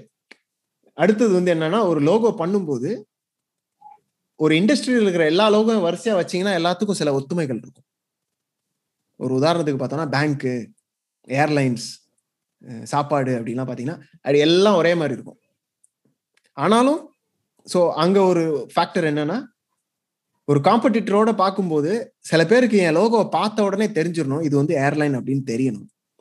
அதே டைமில் ரொம்ப சிமிலராகவும் இருக்கக்கூடாது, அப்புறம் காப்பி மாதிரி ஆயிரும். கலர்ஸ் வந்து கேரக்டர் இருக்கிறதா சொல்லுவாங்க, பெரிய பெரிய டிசைனர்ஸ் எல்லாம் கேரக்டர் சொல்லுவாங்க. நான் எனக்கு புரிஞ்ச வரைக்கும் உதாரணம் என்னன்னா, மோஸ்ட்லி பேங்க்ஸ் வந்து ப்ளூ கலர் மட்டும் தான் யூஸ் பண்ணுவாங்க, வேற கலர் அவ்வளோக்கா யூஸ் பண்ண மாட்டாங்க. ப்ளூ கலர் அவங்க எல்லா விஷயத்துலயும் ப்ளூ கலர் வச்சிருப்பாங்க. ஏன்னா ப்ளூ வந்து ஒரு ட்ரஸ்ட், நம்ம நம்பிக்கையான கலர். நம்ம எப்படி ஆஸ்பத்திரினா கிரீன் கலர்ல தானே யோசிக்கிறோம், நமக்கு அது ஒரு பாதுகாப்பான ஒரு ஃபீல் கொடுக்குது இல்ல, நமக்கு சேஃப் அப்படின்னு ஒரு ஃபீல் கொடுக்குது இல்ல. கலருக்கு வந்து ஒரு தனிய குணம் இருக்குதா சொல்லுவாங்க. அது வந்து அதுக்குள்ள ரொம்ப வருஷம் இருக்கிறவங்களுக்கு தான் தெரியும். நம்ம அதை வெறும் பச்சை கலரு, நம்ம அது நமக்கு அது நமக்கு அது தேவைப்படும் போது நம்ம நம்ம மைண்ட் என்ன தெரியுமே யோசிக்கும், ஓ இது அப்ப அங்க பார்த்தோம்ல, நமக்கு அந்த கலரை பார்க்கும்போது தானா யோசிக்கும் இது பேங்க் மாதிரி தான் இருக்கு. நம்ம இப்போ ஒரு பிராண்ட் ஐடென்டிட்டி டிசைன் வைக்கிறாங்கன்னா, இப்போ நம்ம ஒரு எப்படி சொல்லலாம், நான் எங்க அப்போலோ பார்மசியே சொல்றேன், நானு கிட்டத்தட்ட நாலாயிரம் கடை இருக்கு. நாலாயிரம் கடையில எந்த கடைக்குள்ள போனீங்கன்னாலும் உங்களுக்கு அப்போலோ பார்மசிக்குள்ளா, இங்க தமிழ்நாட்டுல இருக்கிற கடைக்கும் உங்களுக்கு அஞ்சு ராஜஸ்தான்ல இருக்கிற கடைக்கும் உங்களுக்கு பெருசா டிஃபரன்ஸ் தெரியும். இன்னர் லுக்கும் ஒரே ஃபீல்ட்ல வச்சிருப்பாங்க. அந்த உள்ள அந்த கஸ்டமரை வந்து பில் பண்ணி வாங்குற விதம், இந்த கஸ்டமர் லுக்கு, அந்த இதெல்லாம் ஒரே மாதிரி வச்சிருப்பாங்க. நான் பெரிய பிராண்ட்ல எது அப்படின்னு சொல்லணும்னா இந்த மெக்டொனால்ட்ஸ் சொல்லுவாங்க. அது நீங்க அமெரிக்கால உள்ள கடையை பாத்தீங்கன்னாலும் சரி, இங்க கோயம்புத்தூர்ல உள்ள ஒரு கடையை பாத்தீங்கன்னாலும் சரி, அந்த அந்த ஃபீல் ஒரே மாதிரி தான் இருக்கும். நம்ம மெக்டொனால்ட்ஸ்லதான் இருக்கிறோம், நம்ம ஏதோ ஏதோ சின்ன கண்ட்ரில இருக்கிறோம், இங்க இருக்கிறோம், இங்க இருக்கிறோம், இங்க இதெல்லாம் கிடைக்கும் அப்படின்னு எல்லாம் அந்த நம்ம மெக்டொனால்ட்ஸ்லதான் இருக்கிறோம். அது நான் அங்க இருக்கோம், இங்க இருக்கோம், நம்ம வழக்கமான கடையில இருக்கோம், நம்ம அங்க போய் சாப்பிட போறோம், நமக்கு அந்த கம்ஃபர்டான நம்ம இங்கதான் இருக்கிறோம் அப்படிங்கிற ஒரு ஃபீல் கொடுக்குற அளவுக்கு அந்த அளவுக்கு பெரிய லெவல இண்டப்தா யோசிப்பாங்க. பெரிய லெவல டீச்சர்ஸே ஒரு மைண்ட் செட்டை கிரியேட் பண்ணுவாங்க. இந்த யாரு இவங்களோட ஆடியன்ஸ், நான் ஒரு மருந்து வைக்கிறேன்னா எப்படியும் பெரும்பாலும் வயசான ஆளுகள் தான் வருவாங்க. அவங்கள எப்படி மைண்ட், அவங்க அவங்க பார்வையில என்ன கலர் சைக்காலஜி இருக்கும், அந்த மாதிரி பெரிய லெவல வந்து மாச கணக்குல யோசிச்சு கண்டிப்பா ஒரு சைக்காலஜிக்கலா ஒரு விஷயத்தை கொண்டு வர்றதுதான். புரியுது. இது இவ்வளவு அதான் இவ்வளவு தூரம் உங்களுக்கே தெரிஞ்சிருக்கு. அப்போ எனக்கு நானும் நிறைய சொல்லிட்டேன். இதுக்கு மேல உங்களுக்கு ஏதாவது கேள்வி இருந்தா, பாயிண்டட் கேள்வி ஏதாவது இருந்தா சொல்லுங்க ஸ்பெசிபிக்கா. ஸ்பெசிபிக்கானா நான் இப்போ ஒரு பேசறதுக்கு தயக்கமும் பயமும் இல்லைன்னா, ஆனா இந்த இங்கிலீஷ்ல அப்படிங்கும் போது எனக்கு ரொம்பவே அது கொஞ்சம் தயக்கமா இருக்கு. அது ஏன்ட்டு எனக்கே தெரியல. நம்ம ஊர்ல நம்ம லோகம் எடுத்து பண்ணலாம்னா நம்ம ஊர்ல அந்த அளவுக்குலாம் கிடையாது, இன்னும் அந்த அளவுக்குலாம் வர கிடையாது. ரொம்பவே ரேர்தான். புதுசா சும்மா சும்மா பிராண்ட் எல்லாம் ஆரம்பிக்க மாட்டாங்க, சும்மா ஆரம்பிப்பாங்க, வேறே எழுதிப்பாங்க, அவங்க போட்டோவே போட்டு ஒரு ரவுண்டை போட்டுருவாங்க, வேலை முடிஞ்சு வச்சு அப்படின்ட்டு. அதேதான் வசந்தன்கோ லோகோ பாத்துருப்பீங்களா, வசந்தன்கோ, சரவணா ஸ்டோர்ஸ் எல்லாமே அப்படிதான் இருக்கும். ஒன்னு ரெண்டு பிராண்ட் வெளியே இருந்து வர்றதுதான் வரும். அது அவங்க ஆல்ரெடி வெளியே வெளியிருந்து வரும்போதே பெருசா இருக்கும். அதனால வெளியே பேசுறதுக்கு கொஞ்சம் தயக்கமா இருக்கு. அது மூலமா இந்த இது டெவலப்பிங் சைடு கொஞ்சம் ஆர்வமா இருக்கு. நம்ம அது பண்ணி பார்க்கலாமா வேணாமா அப்படிங்கிற ஒரு எண்ணமே ரொம்பவே ஆர்வம் இருக்கு. நான் இதை இப்போ ஆரம்பிச்சிருக்கனால கொஞ்சம் ஒரு குழப்பமான மனநிலை இருக்கு. நம்ம தெரியாது, வெறும் ஸ்கூல் மட்டும் தான் முடிச்சிருக்கோம், அதுவும் தமிழ்ல மட்டும் தான் முடிச்சிருக்கோம். நம்ம அந்த சைடு போனா நம்ம எனக்கு கா கார்பரேட் என்வரான்மெண்ட் எல்லாம் போறதுக்கு சுத்தமாக விருப்பம் கிடையாது. எனக்கு ஃப்ரீலான்ஸ் பண்ணலாம், கோடிங்ல ஃப்ரீலான்ஸ் பண்ணலாம் அப்படிங்கிற ஒரு எண்ணம் இருக்கு. ஆனா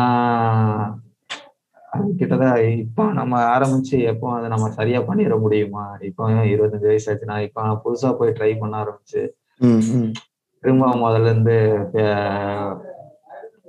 கொண்டு வரதா எப்படி அப்படின்னு ஒரு பெரிய தயக்கம் இருக்கு, வேற ஒன்றும் கிடையாது. Okay okay.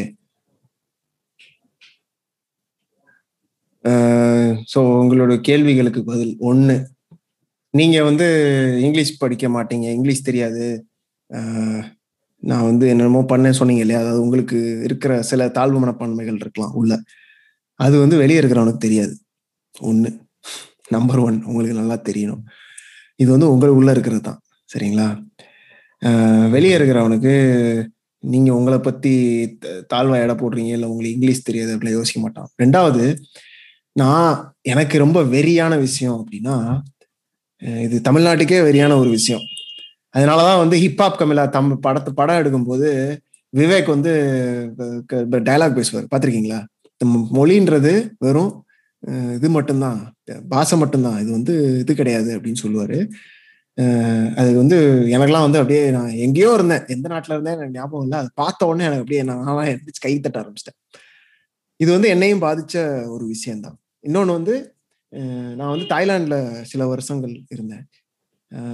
அங்கெல்லாம் பார்த்தீங்கன்னா ஒன் டூ த்ரீ கூட தெரியாது. அதாவது நம்ம ஊரில் ஒன் டூ த்ரீ அப்படின்னா எல்லாருக்கும் தெரியும்ல, எல்லாருக்கும் தெரியும். நீ தமிழ் மீடியமாக இருந்துட்டு போ, எதா இருந்தாலும் ஒன் டூ த்ரீனா என்னன்னு தெரியும். ஏன்னா இங்கிலீஷ்காரன் நம்மளை ஆண்டான். இப்போ அங்கேருந்து வந்தது இந்த தாழ்வு மனப்பான்மை. என்னைய விட என் மேலே எனக்கு வந்து எஜமானா இருந்தவன், என்னைய ஆட்டி வச்சவன் அப்படின்னு அங்கேருந்து வந்த விஷயம். அது பரம்பரை பரம்பரையாக கீழே திணிக்கப்பட்டது. இன்னைக்கு உங்க நம்ம சமுதாயத்திலையும் இருக்கும், சரிங்களா? இப்போ நான் இதெல்லாம் ஏன் பேசுறேன்னா, பேசுறதுனால உடனே உங்க மனநிலை மாறுமா எனக்கு தெரியாது, பட் என்னால் முடிஞ்சது இவ்வளோதான், சரிங்களா? அதெல்லாம் நான் சொல்றது. இப்போ இந்த மாதிரி நாடுகள்லாம் போகும்போது தாய்லாந்துல ஒண்ணுமே இங்கிலீஷ்ல இருக்காது.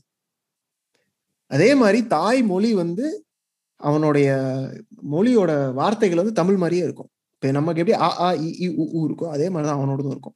ஏசியாவில் நிறைய மொழிகள் அப்படிதான் இருக்கும். லத்தீன் மொழிகள் வந்து வேற, இந்த பிரெஞ்சு, இங்கிலீஷு, ஸ்பானிஷ் எல்லாம் லத்தீன் யூரோப்பியன் லாங்குவேஜ். அவன் பார்த்தீங்கன்னா அவன் நாடு ஃபுல்லாக அவன் இதை மட்டும் தான் யூஸ் பண்ணுறான். எங்கே போனீங்கனாலும், நான் அங்கே போனேன்னா தாய்லாண்டில் ஒன்று ரெண்டு சொல்கிறது தான் எப்படின்னு மொதல் படிக்க வேண்டியதாக இருந்துச்சு. ஏன்னா ஒரு டாக்ஸிக்குள்ளே ஏறினோன்னா பதினாலாவது தெருக்கு போ அப்படின்னா ஃபோர்டீன் ஸ்ட்ரீட்னு அவன் யோசிப்பான், என்னடா அப்படின்வான். அப்போ அதுக்கு பேர் சிப் நிங் சோங் சாம் சி, சிப் சி, சீனா நாலு. இப்போ சிப் சி அப்படின்னா பதினாலுன்னு அர்த்தம் தாய்மொழியில். அப்போ அதை படிக்கிறதான் மொதல் கற்றுக்கிட்டேன். சாய் சிப்சி காப் அப்படின்னு சொல்லணும் அவங்ககிட்ட போயிட்டு. ஏன்னா அவனுக்கு தெரியாது அவன் மொழி இங்கிலீஷை விட கேவலமானது அப்படின்னு அவன்கிட்ட யாரும் சொல்லலை. ரொம்பவே நிறைய இருக்குங்க. ஆமா, இன்னொன்னு அதை விடுங்க, கம்ப்யூட்டர்ல கீபோர்டு நம்ம ஊர்ல இப்பதான் வந்து தமிழ்ல கீபோர்டு அடிக்கிறாங்க, அவன் அப்பவே அப்பவே வந்து இதுலயே அடிப்பான், தாய்மொழியிலே அடிப்பான். எனக்கு பார்க்கும்போது எனக்கு எனக்கு கடுப்பா வரும். எனக்கு என்னன்னா ஏன் இல்லை? அது மாதிரி நான் சின்ன வயசுல வீடியோ கேம் விளையாடும் போது ஜப்பான்ல நிறைய கேம்ஸ் வரும், ஜப்பான் சைனீஸ் மொழியில வரும். அது சைனாவா ஜப்பானான்னு அப்பவே தெரியாது, ஆனா ஏதோ ஒரு ஏசியன் மொழின்னு தெரியும். இவன் கேம் பண்றான், இதுல இவன் மொழியில இருக்கு. இன்னைக்கு வரும் தமிழ்ல ஒரு கேம் வரல, சரிங்களா? ஏன் இந்த மாதிரி கேள்விகள் எனக்கு இருந்துகிட்டே இருக்கும். இதெல்லாம் நான் ஏன் சொல்றேன் அப்படின்னா, இந்த விஷயம் வந்து நம்ம நாட்டுல மட்டும்தான் இருக்கிற விஷயம். நம்ம நாட்டுல மற்றும் ஆங்கிலேயர்கள் எங்கெல்லாம் ஆண்டாங்களோ அங்க இருக்கிற ஒரு கலாச்சார விஷயம் இது. ஏன்னா நம்மளை வந்து ஆட்டி படைச்சவன் அப்படின்ற ஒரு விஷயம் இருக்கும். அதே மாதிரி அவன் வந்து நம்மளை ஆட்டி படைக்கும் போது அவனுடைய கலாச்சாரத்தை உள்ள கொண்டு வர நினைச்சது, அப்ப அவன் மொழியையும் கொண்டு வர நினைச்சான். இதுதான் வந்து மேட்ரு. இதனால வந்து இது நீங்க நல்லா புரிஞ்சுக்கணும். ஏன்னா வெளிநாட்டுக்காரன் நம்மளை பார்க்கும்போது சில நேரங்கள்ல ஆங்கிலம் தெரியல அப்படின்னா ஒரு மாதிரி ஹையர் லெவல்ல பார்ப்பாங்க, சில இடங்கள் சில கான்செப்ட்ல நான் சொல்றது. ஒரு உதாரணத்துக்கு ரஷ்யாவில் இருக்கிற ஹேக்கர் அப்படின்னா அது ஒரு பெரிய இது. ஜப்பானீஸ் சயின்டிஸ்ட் ஜாப்பனீஸ் சயின்டிஸ்ட்னா அது ஒரு பெரிய விஷயம். ஏன்னா ஜப்பான்காரன் இங்கிலீஷ் பேச மாட்டான். ஆனால் ஐயோ இவன் வந்து என்ன சொல்றது, ஒரு ஃபாரின் என்னைய விட, இப்போ நம்ம எப்படி வெளிநாட்டுக்காரனை பார்த்து இவன் வித்தியாசமா இருக்கான் என்னைய விட மேல் மேலானவனோ அப்படின்ற அந்த ஒரு இது வருதோ, அதே மாதிரி உங்களையும் பார்ப்பார்கள். இது உங்களுக்கு இப்ப புரியாது, வாழ்க்கை உங்களுக்கு கொஞ்சம் கொஞ்சமா காட்டி கொடுக்க சான்ஸ் இருக்கு. சரிங்களா? ரெண்டாவது, நீங்க ஏற்கனவே வந்து இங்கிலீஷ் பிக்கப் பண்ண ஆரம்பிச்சிட்டீங்க. இங்கிலீஷ் கண்டிப்பா தேவைதான்.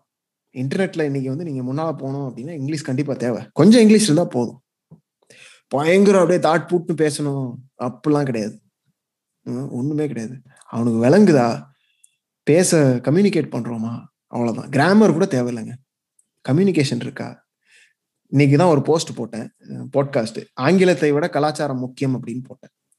அது அடுத்த விஷயம், கலாச்சாரம் முக்கியம். அவனோட கலாச்சாரத்தை நீங்க புரிஞ்சு வச்சுக்கிறீங்களா அப்படின்றது மேட்ரு, அவ்வளவுதான். இங்கிலீஷ்ல மாத்திட்டு வராங்க, ஃபுல்லா எஜுகேஷன்ல இருந்து எல்லாமே இங்கிலீஷ்ல மாத்திட்டு வராங்க. தமிழ் மீடியம் தமிழ் மீடியமே இன்னும் எனக்கு தெரிஞ்சு இன்னொரு பத்து வருஷம் கழிச்சு இருக்குமாங்கிறதே எனக்கு ஒரு சந்தேகம் தான். எனக்கு என்னமோ இருக்கும்னு தான் தோணுது. ஏன்னா இப்பயும் வந்து என்ன மாதிரி ஆளுங்க இல்ல வெளிநாட்டுக்கு போய் செட்டில் ஆன தமிழர்கள் வந்து தமிழ் படங்களையும் பாட்டுகளையும் படிக்கிறதையும் எடுக்க தான் செய்யறாங்க. நான் எப்படி எதிர்பார்க்கறேன்னா, இங்கிலீஷ் வந்து உலக மொழி ஆக போகுது, அதை வந்து தவிர்க்க முடியாது. வருங்காலத்துல வருங்காலத்துல எல்லா பிள்ளைக்கும் இங்கிலீஷும் ஒரு எக்ஸ்ட்ரா மொழியும் தெரிஞ்சிருக்கும். அதுதான் நான் நினைக்கிற விஷயம். இப்ப நம்ம பிள்ளைங்களுக்கு என்ன ஆக போகுதுன்னா, இங்கிலீஷும் தமிழும் தெரிஞ்சிருக்கும், அவ்வளவுதான். இது ஒரு வகையில நல்லதுதான். ஏன்னா உலகம் ஃபுல்லா சேர்த்து ஒரு மொழி காமனா இருந்துச்சுன்னா எல்லாராலையும் எல்லாருக்குமே பேச முடியும். அதுதான் வந்து நல்ல விஷயம் ஒரு பக்கம் பாத்தீங்கன்னா.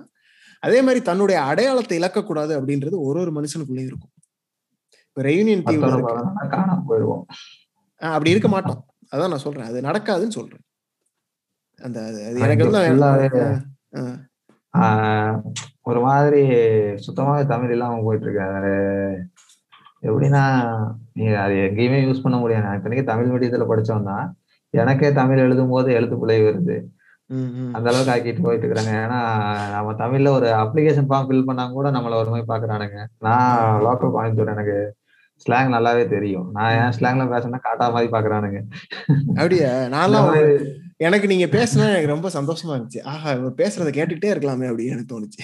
ரொம்ப சரளமா நான் நான் எங்க ஊர் ஸ்லாங்கு நான் பேசுறேன், காட்டா மாதிரி பாக்குறானுங்க. நமக்கு அது என்னடா இது இப்படி எல்லாம் யோசிக்கிறாங்க. நம்மளும் வா வார்த்தைக்கு நான் ஒரு பத்து வார்த்தை பேசணுமா, அதுக்கு நான் வடல ஒரு நாலு இங்கிலீஷ் வார்த்தையை சொருகி விட்டு பத்தொன்பது ஒரு தமிழ பேசினாதான் ஒத்து போனங்க போல இருக்கு அப்படிங்கிற ஒரு மைண்ட் செட்டுக்கு என்னைய ரொம்பவே மாத்திட்டானுங்க. எனக்கு நல்லாவே வரும், ஆனா நான் ரொம்பவே கம்மி பண்ணிட்டு இருந்தேன். வாங்க போங்கிறத தவிர்த்து மிச்சபடி ஸ்லாங்ல பேசுறது ரொம்பவே கம்மி பண்ணிட்டேன். எனக்கு வந்து நான் டிராவல் பண்ணனாலே என்னன்னு தெரியல, பெங்களூர் போனவே வந்து நான் ஓரளவுக்கு கன்னடம் மற்ற மொழியெல்லாம் கத்துக்க ஆரம்பிச்சிட்டேன். அப்புறம் தாய்லாந்து போனது, தமிழ் பேசுறது வந்து எங்க அம்மாட்ட ஊருக்கு யார்ட்டையா ஃபோன் பண்ணா பேசுவேன். இப்போ தமிழ் ஃப்ரீலான்ஸ் கோச்சிங் ஆரம்பிச்சதுக்கு அப்புறம் தமிழ்ல டைப் பண்றது கத்துக்கிட்டேன். அப்போதான் வந்து இந்த ஸ்பெல்லிங் மிஸ்டேக், எழுத்து பிள்ளைகள்லாம் எப்படி திருத்துறது, எதுக்கு எந்த ரா போடுறது. சில நேரம் வந்து வாசகர்களே திருத்துவாங்க. ஒருத்தர் நம்ம ரொம்ப நாளாக பார்த்துட்டு இருக்காரு, சங்கர்னு, அவர் அனுப்பியிருந்தார், அண்ணா இது நீங்கள் தப்பு தப்பாக எழுதிருக்கீங்க மாற்றிருந்தீங்க அப்படின்னாரு. சரி சார், நன்றி சங்கர் அப்படின்னேன். இந்த இந்த லா கிடையாதுண்ணே, இந்த லா போடுங்க, இந்த ரா கிடையாது இந்த ரா போடுங்க அப்படின்னாரு. சரி, என்ன பிரச்சனைனா அடுத்தவங்க எழுதும் போது நமக்கு தெரியும், நம்ம எழுதும் போது நமக்கு தெரியாது. அது ஒரு பெரும் பிரச்சனை. நம்ம எழுதும் போது நமக்கு தெரியவே தெரியாது, அது அடுத்தவங்க பார்க்கும்போது நல்லாவே தெரியும். நம்ம அடுத்தவங்க மிஸ்டே எழுதுனதை பார்க்கும்போது நமக்கு பழையன்னு தெரியாது, என்ன லா வரும் என்ன ரா வரும் அப்படிங்கிறது பழையன்னு இருக்கலாம் இருக்கலாம் இன்னொன்னு புக்கு படிக்கிறத விட்டுட்டேன் ரொம்ப நாளா. வந்து ஸ்கூல் படிக்கும் போதெல்லாம் வந்து ஸ்கூல்ல வந்து நான் ஹிந்தி தான் எடுத்திருந்தேன் ஆக்சுவலி, செகண்ட் லாங்குவேஜ். ஏன்னா நான் என்னோட இல்லை தாட் அப்போ என்னன்னா, நமக்கு தெரிஞ்சதை நம்ம ஏன் படிக்கணும், தெரியாததானே படிக்கணும் அப்படின்னு நான் நினைப்பேன். அப்போ அப்போ ஹிந்தி தான் எடுத்திருந்தேன். ஆனால் ஹிந்தி பயங்கர கஷ்டம், ஒன்றுமே ஓடலை. எனக்கு சொல்லிக் கொடுத்தவங்களும் சரியா ஒன்றும் சொல்லிக் கொடுத்த மாதிரி தெரில. அப்போ பயங்கர மக்கான மார்க் தான் வாங்கிட்டு இருந்தேன் ஹிந்தியில். ஆனால் தமிழ் வந்து வீட்டில் வந்து பார்த்தீங்கன்னா இருக்கிற எல்லா புக்கையும் படிச்சிடும். எப்படி குமுதம், கல்கண்டு, ஆனந்த விகடன், இந்த வாரமலர், சிறுவர் மலர், குடும்ப மலர் எல்லா மலரையும் போட்டு இப்போ இப்போ இந்த புக்கம்லாம் வருதான்னு தெரியல, உங்களுக்கு தெரியல, எனக்கு என்னையோட தான் இருக்கு, யாரும் படிக்கிறது இல்லை படிக்கிறது இல்லை. சரி, இதெல்லாம் உட்காந்து படிச்சிருவேன். எப்படி எங்க அம்மா படிச்சு முடிச்சாங்கன்னா அடுத்தது நான் தான் லைன்ல, சின்ன பையனா தான் இருந்தேன் அப்பயும் படிச்சு முடிச்சிருவேன். ஏன் சொல்ல வரேன்னா கடைசியில எவ்வளவுதான் நமக்குள்ள அந்த பயம் இருந்தாலும், நான் பார்த்த வரைக்கும் சொல்றேன், இங்க வந்து இந்த ரெயூனியன் தீவுல வந்து தமிழர்கள் அஞ்சு தலைமுறையா இருக்காங்க. பல பேர் தமிழை மறந்துட்டாங்க, இப்போ வந்து பிரெஞ்சு தான் பேசுறாங்க. ரோட்ல இறங்கி போனோன்னா என்னை மாதிரி தான் இருப்பான், ஆனா வாய் வந்து வாயை திறந்தா பிரெஞ்சு மட்டும்தான் வரும். ஓகே, அந்த மாதிரி நிறைய பேர் இருக்காங்க இங்க. ஏன்னா அவங்க வந்து பாண்டிச்சேரியில இருந்து அந்த காலத்துல கரும்பு தோட்டத்துல வேலை பார்க்கறதுக்காக கூட்டு வரப்பட்டவங்க இங்க, சரிங்களா? ஆனா இவ்வளோ காலத்துக்கு அப்புறம் அவங்களுக்குள்ள என்னமோ ஒண்ணு, என்னுடைய வேற நோக்கி நான் போகணும் அப்படின்னு சொல்லி இப்போ இங்க ஃபுல்லா கோயில் கட்டி தமிழ் கத்துக்கணும் அப்படின்னு வீட்டுக்கு டியூஷன் வைக்கிறவங்க எல்லாம் இருக்காங்க. யூனிவர்சிட்டியில தமிழ் தமிழ்னு தனியா ஒரு செக்ஷன் கொண்டு வந்து இந்தியால இருந்து ஆளுங்களை கூப்பிட்டு வந்து தமிழ் சொல்லித்தராங்க. அப்ப அதனாலதான் சொல்றேன், என்னதான் நடந்தாலும் கடைசியில மொழி அழிக்கப்படாது. ஏன்னா நமக்கெல்லாம் வந்து மொழி வந்து நம்மளுடைய ஒரு அடையாளம். அதனால வந்து ஆங்கிலம் இருக்கதான் போகுது, நம்ம ஹிப்ஹாப் தமிழ்னு சொன்ன மாதிரி இங்கிலீஷ் பேசினாலும் தமிழன் தாண்டா அப்படின்ற மாதிரி இன்னும் அப்படிதான் ஆக போகுது அப்படின்றது அது நல்ல விஷயம் தான். அப்ப அந்த மாதிரி பார்க்க ஆரம்பிங்க. ரெண்டாவது, ஒரு ஒரு மூலையும் தன் அறிவு, அதாவது இந்த மாதிரி தாழ்வு மனப்பான்மைகள், அப்புறம் பேசும்போது நடக்கிற உணர்வுகள் வரும்போது அதை எதிர்கொள்றது வந்து ஒரே ஒரு விதத்துல தான் இருக்கு. என்னன்னா மனசை ஒருநிலைப்படுத்துறது அப்படின்னு சொல்லுவாங்க. அதுக்கு வந்து தியானம் பண்றது, இந்த மாதிரி விஷயங்கள். நீங்க தியானம் எங்கனாலும் கத்துக்கோங்க. நீங்க கோயம்புத்தூர்ல இருக்கனால ஈஷா இருக்கு, நான் பண்ணது ஈஷாலெல்லாம் கிடையாது, நான் பண்ணது வேற வெளியே. நான் பேர் சொல்ல விரும்பல, வேணா நான் தனியா சொல்றேன், இது வந்து நான் விளம்பரப்படுத்துறதுக்காக சொல்ல. ஆனா என்னை பொறுத்த வரைக்கும் எல்லாரும் ஒரு விதமான தியானம் பண்ணணும், எங்கேயாவது ஏதாவது ஒரு விதமான. உங்க உங்களுடைய மதத்துல என்ன சொல்லித்தராங்களோ அது அது மூலமா, எல்லா மதத்துலையும் அதே தான் சொல்லித்தரான் கடைசியில, கடவுள்னா என்ன, மனசை ஒரு நிலைப்படுத்துறது. கொஞ்சம் மூச்சு பயிற்சி, ஒருத்தவங்ககிட்ட பேசுனதுக்கு அப்புறம் உங்களுக்குள்ள என்ன மாற்றங்கள் நடக்குது அப்படின்றத எந்த ஒரு என்ன சொல்றது, ஒருத்தவங்ககிட்ட பேசும்போதோ இல்லை நீங்க சொன்னீங்க இல்லையா மனசு கஷ்டப்பட்டுரும், அவன் என்ன சொல்லிடுவான் அப்படின்னா, அந்த டைம்ல நீங்க பெஸ்ட் பண்றக்கூடிய ஒரு பெஸ்ட் விஷயம் என்னன்னா அப்படியே எல்லாத்தையும் விட்டுட்டு அப்படியே ஃப்ரீஸ் ஆகி நின்றுறது, சரிங்களா? இப்போ உங்களுக்கு அந்த மாதிரி ஒரு உணர்வு வரும்போது எதையும் பண்ணாம கண்ணை மூடிட்டு கம்ப்யூட்டர் கம்ப்யூட்டர் ஃபோனெல்லாம் தூக்கி போட்டு தனியாக போய் ஃப்ரீஸ் ஆகி நின்றுட்டு நம்ம உடம்புல என்ன நடக்குது அப்படின்றத பாருங்க.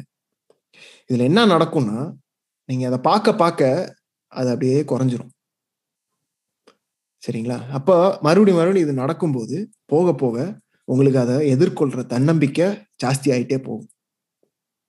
ரெண்டாவது, ஏன் நான் வந்து அந்த குகைக்குள்ளே நீங்கள் போய் தான் ஆகணும்னு சொல்கிறேன்னா, பல பேருக்கு வந்து ரிஜெக்ஷன் அப்படின்றது தன்னை இன்னொருத்தன் மதிப்பிடுறான் அப்படின்ற மாதிரி ஒரு கான்செப்ட். இப்போ நீங்கள் வந்து என்கிட்ட வந்து வரீங்க, நான் வந்து உங்களுக்கு பதில் அனுப்பலை அப்படின்னா நான் சொன்ன மாதிரி தான் நான் உன்னை மதிப்பிடுறேன் அப்படின்ற அந்த ஒரு கான்செப்டில் தான் பார்க்குறீங்க இல்லைங்களா? அப்போ என்ன ஆகுன்னா, நூறு பேர் ரிஜெக்ட் ஆகி பத்து பேர் ரிப்ளை பண்ணும்போது நமக்கு அந்த ரிப்ளை பண்ணவங்க மட்டும்தான் மனசில் நிற்பாங்க. அதே மாதிரி நம்ம மனசுக்குள்ள ஒரு பாடம் படிச்சிடும். என்னன்னா, ஆமா ரிஜெக்ஷன் நடக்க தான் போகுது, ரிஜெக்ஷன் பண்றதுனால என் வாழ்க்கை ஒன்றும் பெருசா மாறிடல, அவன் போயிட்டு போறான். அதனாலதான் நான் வந்து சேல்ஸ் அப்படின்னோட நான் சேல்ஸ் ரெப்போன்னு நினைச்சேன். ஏன்னா சேல்ஸ் ரெப்புகளுக்கு இந்த மனப்பான்மை இருக்கும், போய் எல்லா இடத்துலையும் ஏறி இறங்கியிருப்பாங்க, பல பேரோட செவத்தை இது பண்ணியிருப்பாங்க, கால் பண்ணியிருப்பாங்க, ரிஜெக்ஷன் நிறைய பார்ப்பாங்க. ஆனா அவங்க இருபது பேர்கிட்ட ரிஜெக்ஷன் ஃபர்ஸ்ட் டைம் நடக்கும்போது கஷ்டமா இருக்கும். அந்த ஃபர்ஸ்ட் சக்சஸ் வரும்போது, செகண்ட் சக்சஸ் வரும்போது, மூணாவது சக்சஸ் வரும்போது அது மைண்டுக்குள்ள ஒரு ஷிஃப்ட் ஆகும். அது பயங்கரமான விஷயம். அதை நோக்கி எப்படி சொல்லுவாங்கன்னா, சேல்ஸ்ல வந்து எப்படி சொல்லுவாங்கன்னா, இப்போ ஒரு கஸ்டமர் இல்லை கிளைண்ட் யாரோ ஒருத்தவங்க உங்களை திட்டுறாங்கன்னா, அவங்க உங்களை திட்டல, உங்க ப்ராடக்டுக்காண்டி தான் அவங்க திட்டுறாங்க. அது ஒரு ஒரு தனிப்பட்ட உங்க தனிப்பட்ட முறையில அவங்க தாக்கி பேசல. இப்ப எங்க நான் அப்போலோல வேலை செய்யும் போது எனக்கு ஒரு ஹெச்ஆர் சொல்லி கொடுத்த விஷயம் அது. நான் கொஞ்சம் ஓவரா டெம்பர் டைப்பா போடலாம், ஆரம்ப ரொம்பவே டெம்பர் டைப், நான் கஸ்டமர் அடிக்கவெல்லாம் போயிருக்கேன், சில சமயங்கள்ல கையை ஓங்கி ஓங்கிட்டு அடிக்கவெல்லாம் போயிருக்கேன். எனக்கு அவங்க சொல்லி கொடுத்தது என்னன்னா, ஆஹ் அவன் உன்னைய திட்டலடா, நீ கொடுத்த பொருள்ல குறை இருக்கு சரியா, அதை நீ என்கிட்ட கொண்டு வா, இல்லைன்னா அதை என்னன்னு உன்னால ஃபேஸ் பண்ண முடிஞ்சா ஃபேஸ் பண்ணு, இல்லைன்னா அந்த பொருள் என்ன பிரச்சனைன்னு பார்த்து சரி பண்ணி கொடு, அவன் பேசாம போயிடுவான். அவங்ககிட்ட பதிலுக்கு பதில் பேசினீங்கன்னா பேசினா அவன் பேசிட்டு தான் இருப்பான். இங்க உன் மேலேயும் தப்புல அவன் மேலேயும் தப்புல ஒரு குறை. அப்போ உடனே அவன் திட்டவே கிடையாது, நம்ம கம்பெனியும் அவன் திட்டம் கிடையாது. அவனுக்கு அந்த பொருள் மேல விரக்தி, அதுல அவனுக்கு அதுல சாட்டிஸ்ஃபைடு இல்லை. உன்னால சரி பண்ணி கொடுக்க முடியும்னா சரி பண்ணி கொடு, இல்ல ரீஃபண்ட் பண்ணி அனுப்பிச்சுட்டுரு, அவ்வளவுதான். அவங்கள்ட்ட போய் தனிப்பட்ட முறையில் நீ ஏறிட்டு உனக்கும் லாபம் இல்லை எனக்கும் லாபம் இல்லை, இதனால யாருக்கு என்ன லாபம்? அது ரொம்பவே எனக்கு புதுசா இருந்துச்சு. கரெக்டு தானே, கரெக்டா தானே சொல்றாரு. எனக்கு அந்த ஆளுக்கு என்ன பிரச்சனை இருக்கு? அந்த மனுஷன் என்கிட்ட ஒரு பொருள் வாங்கியிருக்காரு, அந்த பொருள் அவருக்கு கரெக்டா வேலை செய்யல. இந்த நெபுலைசர் மாதிரியான ப்ராடக்ட் அது அவருக்கு வேலை செய்யல, அவரு ரெண்டாயிரம் மூணாயிரம் போட்டிருக்காரு. அந்த மனுஷனுக்கு அது பெரிய ஒரு அமௌண்டா இருக்கலாம், அது ஒரு பிரச்சனையா இருக்கலாம்.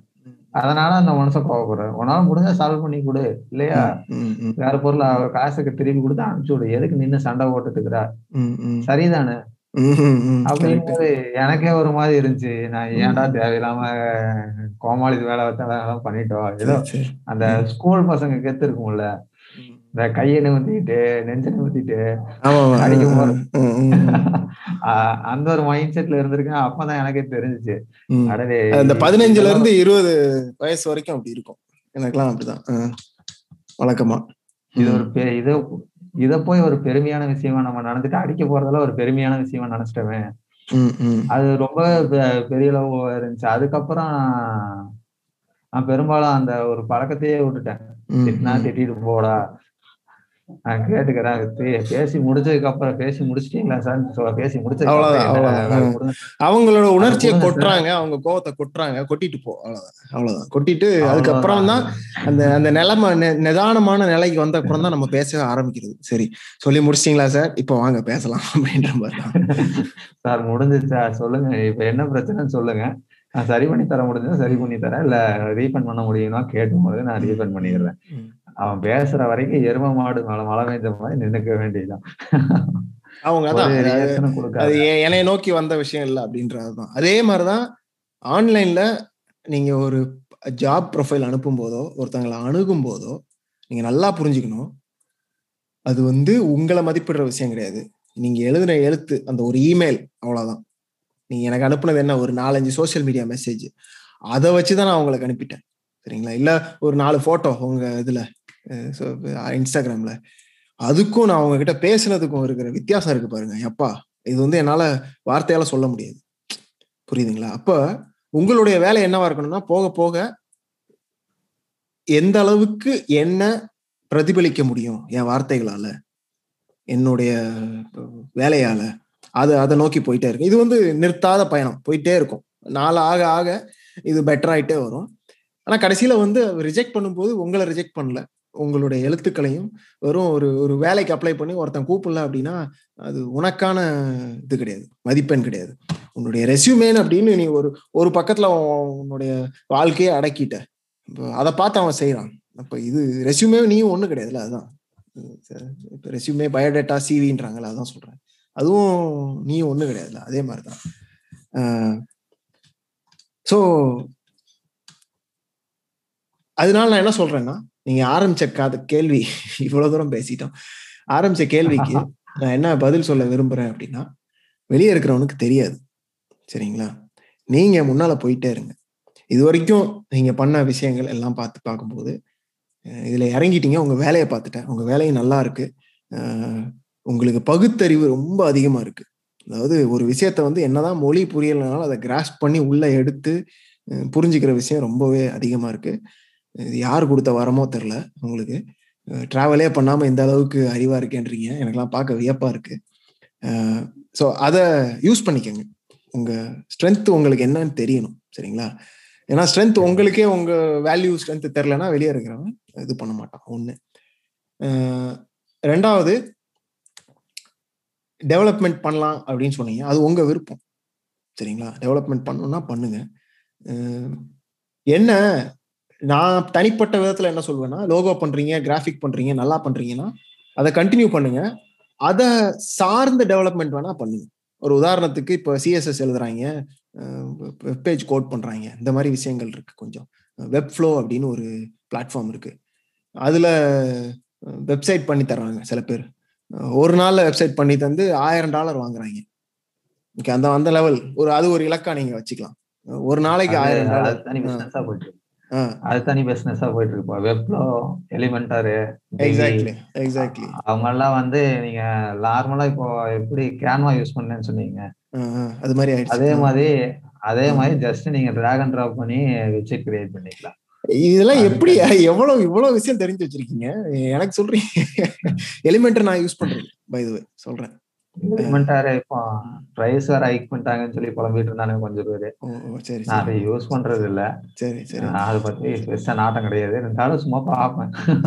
எலிமெண்டருக்கு வந்து என்ன என்ன பொறுத்த வரைக்கும் என்னன்னா, எலிமெண்டர் வந்து ரொம்ப ப்ரைஸ் வைஸ் கொஞ்சம் சீப்பான விஷயம். ஏன்னா வெப் வேர்ட் ப்ரெஸ் அப்படின்றது வத வதன் மார்க்கெட்டில் நிறைய பேர் இருக்காங்க, அதெல்லாம் இருக்குது. வெப்ஃப்ளோ வந்து ஆட்டோமேட்டிக்காக பார்த்தீங்கன்னா ஒரு high end designer, high end community, அதாவது நீங்கள் சேர்க்கிற சேர்க்க சேர்க்க வந்து உள்ளே போகும்போதே வந்து ஒரு தனி ரேஞ்சில் போயிடும். அதனால தான் வெப்ஃப்ளோ ஒரு தனி இடம்.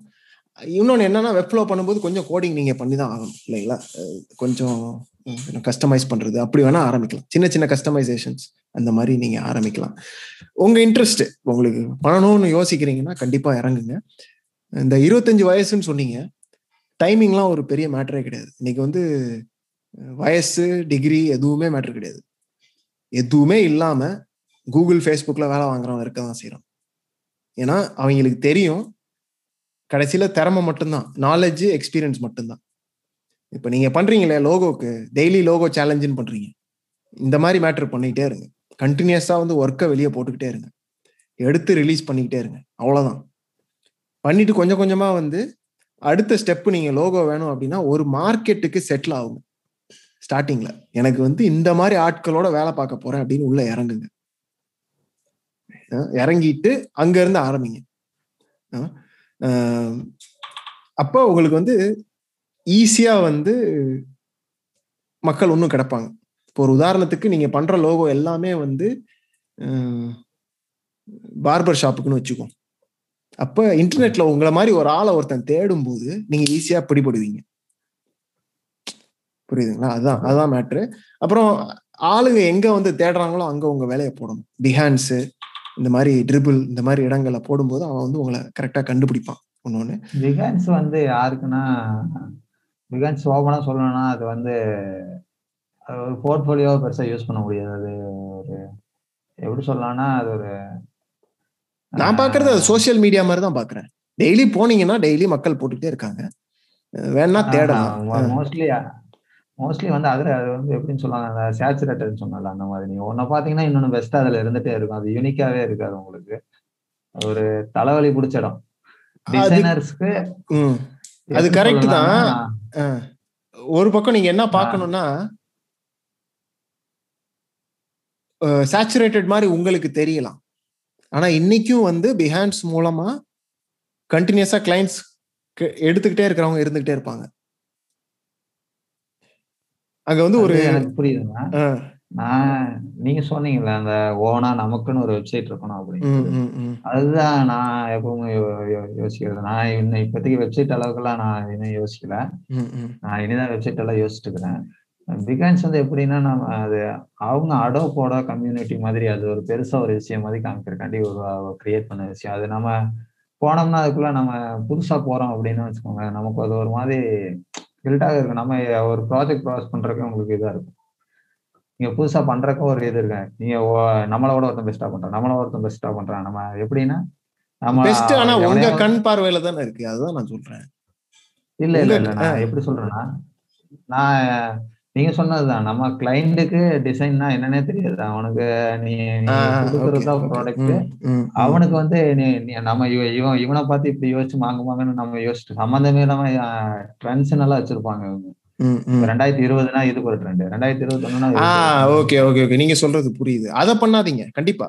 அந்த அந்த கூட்டத்தோட நீங்க அந்த கூட்டத்தோட நீங்க ராவாவே சொல்றேன் ராவாவே சொல்றேன் கேனத்தனமா ஒரு போட்டியா இருக்கும். அதுக்குள்ள அது நமக்கு ஒரு மாதிரி எரிச்சல் ஆகும்.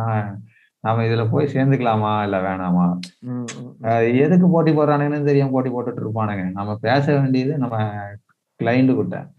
அவனுக்கு டிசைனை பத்தி ஒரு நாலேஜும் கிடையாது. அவனுக்கு நம்ம கொடுக்க வேண்டியது அவனுக்கு பிடிச்ச மாதிரி, அவன் ஆடியன்ஸ்க்கு ஏற்ற மாதிரி ஒரு வேல்யூ தான் நம்ம கொடுக்கணும். நம்ம அதை பத்தி யோசிச்சா போதும். நம்ம நம்ம ஒன்ஸ் ஒரு என்னோட இது சொல்றேன் நானு, தனிப்பட்ட முறையில ஒரு ஆளை நம்ம இது ஒரு கொஞ்சம் ஒரு மினிமமான ஸ்கேல்ல இருக்கிற ஆளை நம்ம பண்ணிட்டோம் அப்படின்னா எப்படியும் அவன் அந்த ஆளோட நட்பு வட்டம் எப்படியும் பிசினஸ்ல தான் இருப்பான். கண்டிப்பா நாளைக்கு நாளைக்கு அவன் கேட்கும் போது அவன் பண்ணுவான். நீங்க பிகான்ஸ்ல போய் மாங்கு மாங்குன்னு இவனு கூட போட்டி போட்டுட்டு இருக்கிற நேரத்துல இந்த மாதிரி ஒன்னு ரெண்டு பேர்த்த புடிச்சோம்னா இது ஒரு நாலஞ்சு வருஷம் ஆகும்போது இவங்க யோசிக்காம சரி இந்த நம்ம ஒரு புதுசா ஒரு ப்ராடக்ட் இது பண்ண போறோம், அது ஒரு லோகோ வேணும், அந்த பையனை கூப்பிட்டு இருப்பாங்க. அவங்க பெருசா யோசிக்க மாட்டாங்க. அவங்க அடையங்கப்பா அவ்வளவு டிசைன் பண்ணிருக்காங்க, இவ்வளவு டிசைன் பண்ணது, அன்னைக்கு அவன் பண்ணி கொடுத்தான், இன்னைக்கு அவனை கூப்பிடு, அவ்வளவுதான் அவ்வளவுதான் ட்ரஸ்ட், அவ்வளவுதான். தெரிஞ்சவரு வேலை பண்ணி கொடுத்துருக்காரு, அந்த ட்ரஸ்ட் தான், அவ்வளவுதான் போகணும். ஓகே, நான் இதுல வந்து நான் என்ன திருத்தம் பண்ணிக்க விரும்புறேன் அப்படின்னா, பிகான்ஸ்ல நான் போஸ்ட் பண்றது லைக்குக்காக இல்ல. ஒண்ணு நம்பர் ஒன், நீங்க வந்து அந்த கூட்டத்தோட போட்டி போடுறது போட்டு போட்டியெல்லாம் போடவே கூடாது. கண்டிப்பா ஹண்ட்ரட் பர்சன்ட் அது அது வந்து ட்ரிபிள்லையும் பண்ணாதீங்க. ஹண்ட்ரட் பர்சன்ட் சொல்றேன். நான் பிகான்ஸ்ல ஏன் போஸ்ட் பண்ண சொல்லுவேன்னா, நாளைக்கு உங்களை புது கிளைண்ட் கண்டுபிடிக்கிறது கூகுள் மூலமா கண்டுபிடிப்பான். இப்போ கூகுளில் சர்ச் பண்ணும்போது பிகான்ஸோட போஸ்ட் வந்து வரும் ஈஸியா. உங்க வெப்சைட்டோட போஸ்ட் வர்றதுக்கு முன்னாடி பிகான்ஸ்ல இருந்து வர்றது வந்து ஈஸியா இருக்கும், கரெக்டான ஹேஷ்டேக் எல்லாம் யூஸ் பண்ணீங்கன்னா. அப்போ உங்களுடைய வேலையை வந்து பார்ப்பான்.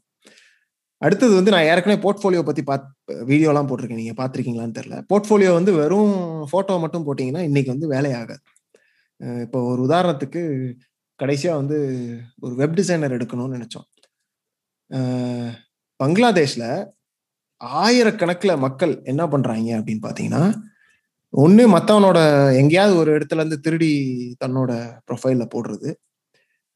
எல்லாரும் அப்படின்னு சொல்லலை, அஃப்கோர்ஸ் பங்களாதேஷ்ல வந்து நல்ல டிசைனர்ஸ் நிறைய பேர் இருக்காங்க, இதுக்குன்னு ஒரு கூட்டம் இருக்கு, அவங்களுடைய ஒரு ஒற்றுமையை சொல்றேன். இதனால வந்து பங்களாதேஷ்காரங்களெல்லாம் நான் தாழ்மையெல்லாம் பேசலை.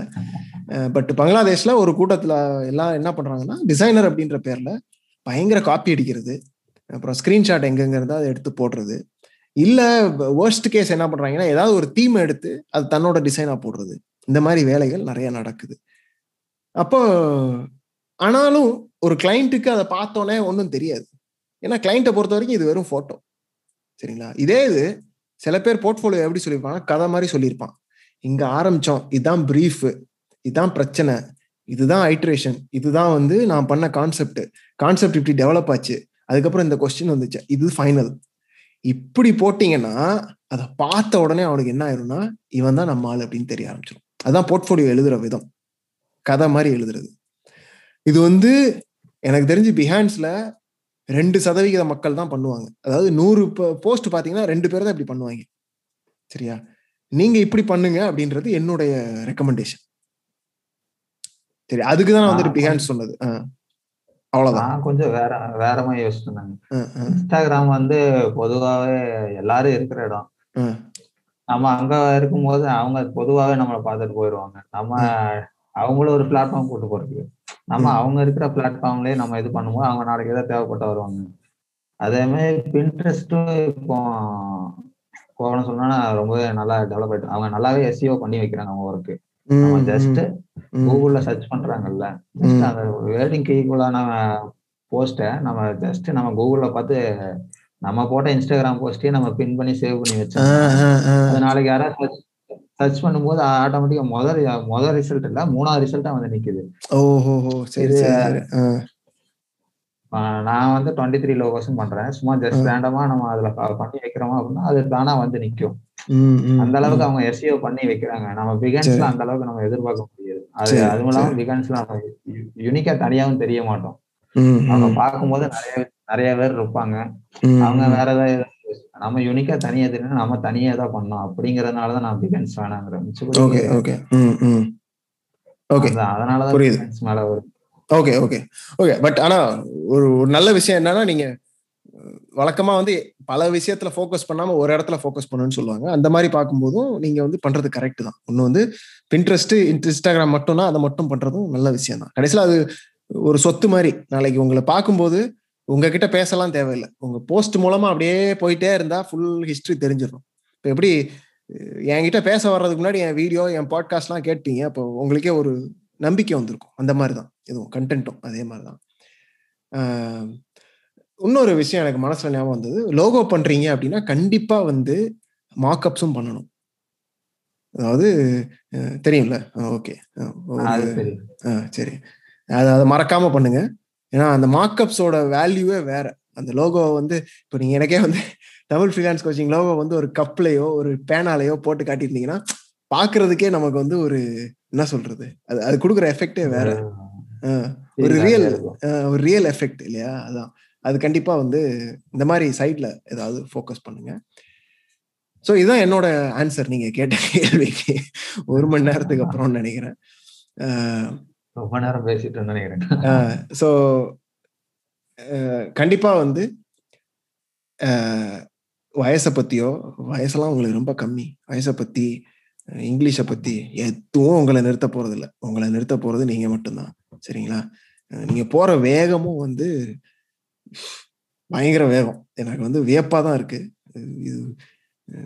ஆனா நீங்க என்ன நினைச்சுக்கீங்களோ, நான் வந்து வெறும் வெறும்னே உங்களை ஊக்குவிக்கிறதுக்காக சொல்றேன்னு நினைக்கிறீங்களோ தெரியல, பட் உங்க கதையை கேட்கும்போது எனக்கெல்லாம் வியப்பா இருக்கு. ஏன்னா நான் வந்த பாதையெல்லாம் வேற. இங்க ஒருத்தர் என்னடானா கோயம்புத்தூர் விட்டு எங்கேயுமே வெளியே போல, மெடிக்கல்ல வேலை பார்த்தேன், இப்போ வந்துட்டு என்கிட்ட வந்துட்டு வெப்ஃப்ளோ டிவி எலிமெண்ட்ரை பத்தி என்கிட்ட பேசுறாரு அப்படின்றது எனக்கு நினைக்கும் போது வியப்பா இருக்கு ஆக்சுவலி. ஸோ அது மாதிரி உங்களோட திறன் ம் சொல்லுங்க, ஒரு ஆர்வம் தான். அதான் அதான் அந்த ஆர்வம் வந்து ஆர்வம் தான், வேற எதுவுமே உங்களை முன்னால கொண்டு போகாது. எதிரில் இருக்கிறவன் வந்து எதை வச்சு உங்களை கணிப்பான், உங்க ஆர்வத்தை எந்த அளவுக்கு நீங்க காட்டுறீங்க அப்படின்றத வச்சுதான் அவன் உங்களை கதி கணிப்பான். இப்போ அந்த ஆர்வம் வந்து ஆங்கிலத்துல கண்டேஜ் கண்டேஜியஸ் அப்படின்னு ஒரு வார்த்தை சொல்லுவாங்க இல்லையா, தொத்து நோய் மாதிரி. உங்கள்கிட்ட இருக்கிற ஆர்வம் வந்து எனக்கு உயிர் கொடுக்கும், சரிங்களா. அப்போ அந்த அந்த அந்த இதை வந்து கண்டிப்பா ஒரு பெரிய விஷயம். ஆங்கிலத்தை வந்து நான் சொன்ன மாதிரி யோசிங்க. ஏற்கனவே நீங்க ப்ராக்ரஸ் தான் ஆகுறீங்க, உள்ள இறங்கிருங்க, இறங்கி பேச ஆரம்பிங்க, இறங்கி இமெயில் அனுப்ப ஆரம்பிங்க. நான் சக்சஸ் கேஸ் சொல்லணும்னா நிறைய இருக்கு. என்னுடைய மில்லியன் டாலர்ல பிஸ்னஸ் ஆரம்பிச்ச என் எக்ஸ் முதலாளி, எக்ஸ் சிஇஓ இருக்காரு, அவரெல்லாம் ஆரம்பத்துல இங்கிலீஷ்ல ஒரு இமெயில் கூட எழுத தெரியாது. அவரே சொல்லியிருக்காரு என்கிட்ட, இருந்தாலும் அனுப்புவாரு கடைசியில. ஏன்னா அதான் கடைசியில அந்த முன்னால போறோமா, செயல்ல இறங்குறோமா, கம்யூனிகேட் பண்றோமா கரெக்டான இடத்துல, அவ்வளவுதான் மேட்டர். அதை மட்டும் பாத்துக்கோங்க. வேற ஏதாவது கேள்வி இருக்கா அடுத்து ஸ்டெப்புக்கு போறதுக்கு? டாக்டிக்கலா கிளைண்ட் பத்தியோ ஃப்ரீலான்சிங் பத்தியோ அந்த மாதிரி ஏதாவது இருக்கா? கிளைண்ட் எப்படி இது பண்றது அப்படிங்கிறது ஒரு பெருசா ஐடியா இல்லைங்கண்ணா. ஏன்னா எனக்கு இங்க லோக்கல் ஆளு விட்டு எனக்கு நல்லா பேச தெரியும், ஆனா இங்க யாருக்கும் கிளைண்ட் கிளைண்ட்டுங்கிறது இங்க சுத்தமா கிடையாது. எல்லாம் இந்த பேப்பர் ஆட்ஸ், ஹேண்ட்பில்லு கொஞ்சம் கொஞ்சம் இருக்கதான் செய்யறாங்க. ஏன் அப்படின்னு நான் சொல்றேன்னா, ஒரு உதாரணத்துக்கு இப்ப கடைசியா பார்த்தேன், கோடை ஃபார்ம்ஸ் அப்படின்னு ஒரு கம்பெனி இருக்கு தெரியுமா? கோடை ஃபார்ம்ஸ் கொடைக்கானல்ல பக்கம் ஆரம்பிச்சு பண்றாங்க. ஏன் சொல்றேன்னா, இந்த மாதிரி ப்ராடக்ட்ஸ் வந்து அங்கங்க நீங்க பாத்துடலாம். இது வந்து தமிழ்நாட்டுல தான் பண்றாங்க பாத்தீங்கன்னா. ஆனா என்னன்னா வெளிநாட்டு போயிட்டு வந்திருப்பாங்க வந்து பண்றது. இந்த மாதிரி நிறைய பேர் பண்ண ஆரம்பிச்சிட்டாங்க. இப்போ என்னையே பார்த்தீங்கன்னா, நான் என்னைக்காவது ஒரு நாள் திரும்ப வந்து மறுபடியும் இன்வெஸ்ட் பண்ணுவேன் அங்கே, சரிங்களா. அந்த மாதிரி தான் நிறைய பேர் ஸ்கூல் ஆரம்பிக்கிறாங்க. இவங்கெல்லாம் வந்து உங்கள் லோக்கல்ல நீங்கள் சொல்றீங்க இல்லையா, அந்த மாதிரி யோசிக்க மாட்டாங்க, கொஞ்சம் இன்டர்நேஷனல் லெவலில் யோசிப்பாங்க. என்னதான் தமிழ்நாட்டுக்கு வந்தாலும் தேடி பிடிச்சிங்கன்னா கிடைக்கும், தமிழ்நாட்டிலே கிடைக்கும். இந்த மாதிரி பிராண்டிங்க்கு முக்கியத்துவம் கொடுக்குறவங்க, டிசைனுக்கு முக்கியத்துவம் கொடுக்குறவங்க ரொம்ப பரவலாக இருக்காது. அது மாதிரி இன்டர்நெட்ல இருந்து பார்க்கும்போது என்னவோ வெளிநாட்டுல எல்லாரும் இதுக்கு முக்கியத்துவம் கொடுக்குற மாதிரி தோணும், ஆனா அதுவும் உண்மை கிடையாது. ஏன்னா அது அது வந்து ரொம்ப அது சோசியல் மீடியா மாதிரி. சோசியல் மீடியா பார்த்தீங்கன்னா எல்லாரும் சந்தோஷமா இருக்கிற மாதிரி தெரியும், ஆனா அது உண்மை கிடையாது. ஏன்னா சந்தோஷமா இருக்கும்போது மட்டும்தான் போட்டோ எடுப்பாங்க, அழுகும்போது போட்டோ எடுத்து போடுறது கிடையாது இல்லையா, மனசு வருத்தப்படும் போது போடுறது கிடையாது. அது மாதிரிதான் அதுவும். வெளிநாட்டுல எல்லாரும் பயங்கர டிசைனா இருக்காங்க அப்படின்னு தோணும், இறங்கி பார்த்தீங்கன்னா தான் தெரியும் அப்படி இருக்காது. சில நாடுகள் தான் அப்படி, ரொம்ப கம்மி நாடுகள் தான் வந்து டிசைனுக்கு ரொம்ப முக்கியத்துவம் கொடுக்கறது. மற்ற இடத்துல எல்லா இடத்துலையும் இதுதான். நம்புறீங்களோ இல்லையோ, அமெரிக்காவுக்கு போனீங்கன்னாலும் ஃபேமிலி பிஸ்னஸ் அப்படின்னு போட்டீங்கன்னா அதுல அந்த ஆளோட மூஞ்சி தான் இருக்கும் லோகோல. இந்த மாதிரி எக்கச்சக்க பிஸ்னஸ் இருந்துகிட்டே தான் இருக்கும். ஏன்னா நான் இதுல இது மூலமா கொஞ்சம் வந்து மனதளவுல வந்து ரொம்ப பாதிக்கப்பட்டேன். ஏன்னா வந்து நான் ஒரு ஏமாற்றம் அடைந்தேன். வெளிநாட்டுக்கு வந்துட்டோம்னா எல்லாமே வந்து அப்படியே பயங்கரமா இருக்கும் அப்படின்னு நான் நினைச்சேன். இல்ல, இங்கேயும் அதே தான், இங்கேயும் பத்தோட ஒண்ணு பதினொன்னு தான், சரிங்களா? இங்கேயும் பசிச்சா சாப்பிடதான் செய்யறான். அதே என்ன, சில பிஸ்னஸ் வந்து பிராண்டு கொடுக்குறவன் கொஞ்சம் ஒரு ஹை லெவல்ல இருக்கான், அவனை அணுகிறதும் கஷ்டம்தான், அவன் இங்க இருக்கிற ஏஜென்சிக்கு தான் போவான். ஸோ அது அந்த அதனால வந்து உங்க லொக்கேஷனை வந்து நீங்க ரொம்ப இது பண்ணிக்காதீங்க, சரிங்களா? உங்க பிராண்டிங் பண்ணுங்க, முயற்சி பண்ணலாம். ஆஹ் சென்னையில இப்ப நிறைய கம்பெனி வந்துருச்சு, இப்போ பிரான்சைசி பண்ண ஆரம்பிச்சிட்டாங்க. கொலப்பசின்னு ஒரு பிராண்ட் இருக்கு, தெரியுமா? கொலப்பசின்னு ஒரு அவுட்லெட்டு சென்னையில. ஆஹ் ஆமா, அவர் வந்து மெக்டானல்ட்ஸ் ரேஞ்சில ஆஹ் மெக்டானல்ட்ஸ் ரேஞ்சில பண்ணிட்டு இருக்காரு அவரு, சரிங்களா? அவ்வளோ பெரிய ஸ்கேல்ல இருக்கான்னு தெரியல, ஆனா நான் கோயம்புத்தூர்ல ஒரு பிரான்ச் பாத்துருக்கேன். அவ்வளவு பெரிய ஸ்கேல்னா நான் என்ன சொல்றேன்னா அவர் பிசினஸ் மாடல்ல சொல்றேன். இன்னும் வந்து அவரு மெக்டானல்ட்ஸ் ரேஞ்சில் உலகம் ஃபுல்லாக இருக்காருன்னு சொல்லல, அவர் யோசிப்பு சொல்கிறேன். அவர் பேர் சந்தோஷ் முருகானந்தம் அப்படின்னு சோஷியல் மீடியாவில் போடுறாரு. அவர் யோசிப்பெல்லாம் பார்த்தீங்கன்னா மதுரையில் ஒரு கடையை ஆரம்பித்தோம், கல்லா பின்னாடி உட்காந்தோம், வேற எவனே விட்டோம் அப்படிலாம் இல்லை. அவர் எப்படின்னா, நான் ஒரு இடத்துல இருந்துக்கிட்டு நூறு இடத்துல எப்படி பிரான்ச் ஆரம்பிக்கிறது அப்படின்னு யோசிக்கிறாரு. எந்த மாதிரி மெனு டிசைன் பண்ணுறது, அவரோட பிஸ்னஸ் யோசனை சொல்கிறேன். அவ்வளோ வித்தியாசமாக யோசிக்கிறார். சாதாரண ஐடி கம்பெனியில் வேலை பார்த்தவர் தான், ஒன்றும் பிஸ்னஸ் பேக்ரவுண்ட்லாம் இல்லை. ஆனால் அவரோட யோசிப்பெல்லாம் பார்த்தீங்கன்னா பயங்கரமா இருக்கு. இப்போ புதுசாக புக்கெல்லாம் வெளியிட்டு இருக்காரு அப்படின்னாங்க. இப்போ நீங்க தேடினீங்கன்னா இந்த மாதிரி ஆடுங்க ஆளுங்க கிடைச்சிக்கிட்டே இருப்பாங்க. ஏன்னா நம்ம ஊர்லயும் டெவலப் ஆகி வர ஆரம்பிச்சிட்டாங்க. வெஸ்டர்ன் இன்ஃப்ளூயன்ஸ் இப்போ எப்படி உங்களுக்கு இன்டர் இன்டர்நெட் பார்த்தோன்னா எப்படி உலகமே திறந்துச்சோ அதே மாதிரிதான் எல்லாம் இருக்கும், இல்லையா? ஜியோ வந்தது, எல்லாரும் ஆரம்பிச்சிட்டாங்க. அதனால நான் என்ன சொல்லுவேன்னா, இதை ஆரம்பிங்க ஒண்ணு. ஆனா இன்னொன்னு, இப்போ நம்ம சேனல்ல சொல்லி கொடுக்குறது என்னன்னா, இந்தியாவில் ஒன்றும் ஆரம்பிங்க. அதே மாதிரி நீங்கள் இந்தியாவில் உங்கள் இடத்துல இருந்துக்கிட்டே கேரளா பக்கமும் பார்க்கலாம். கேரளாலையும் நிறைய பிராண்டிங், இந்த கேரளாவில் பயங்கரமாக பணம் புழங்குது, டிசைனர் ஸ்டோர் எல்லாம் வர ஆரம்பிச்சிருச்சு.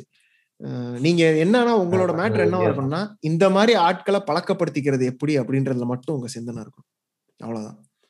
அவங்க கிட்ட ஒரு அஞ்சு கான்வர்சேஷனால நடக்கும். அவன் எப்படி இருக்கான், எந்த மாதிரி ஆள், எந்த ஊருக்கு போகிறான், எங்கே தங்குறான், எங்கே சாப்பிட்றான், அவனுக்கு டிசைனர் வேணும்னா யார்கிட்ட போய் கேட்குறான், இந்த மாதிரி விஷயங்களை தான் வந்து நீங்க யோசிக்கணும். ஒண்ணு, எந்த மாதிரி கூகுள்ல தேட போறீங்க அப்படின்னு.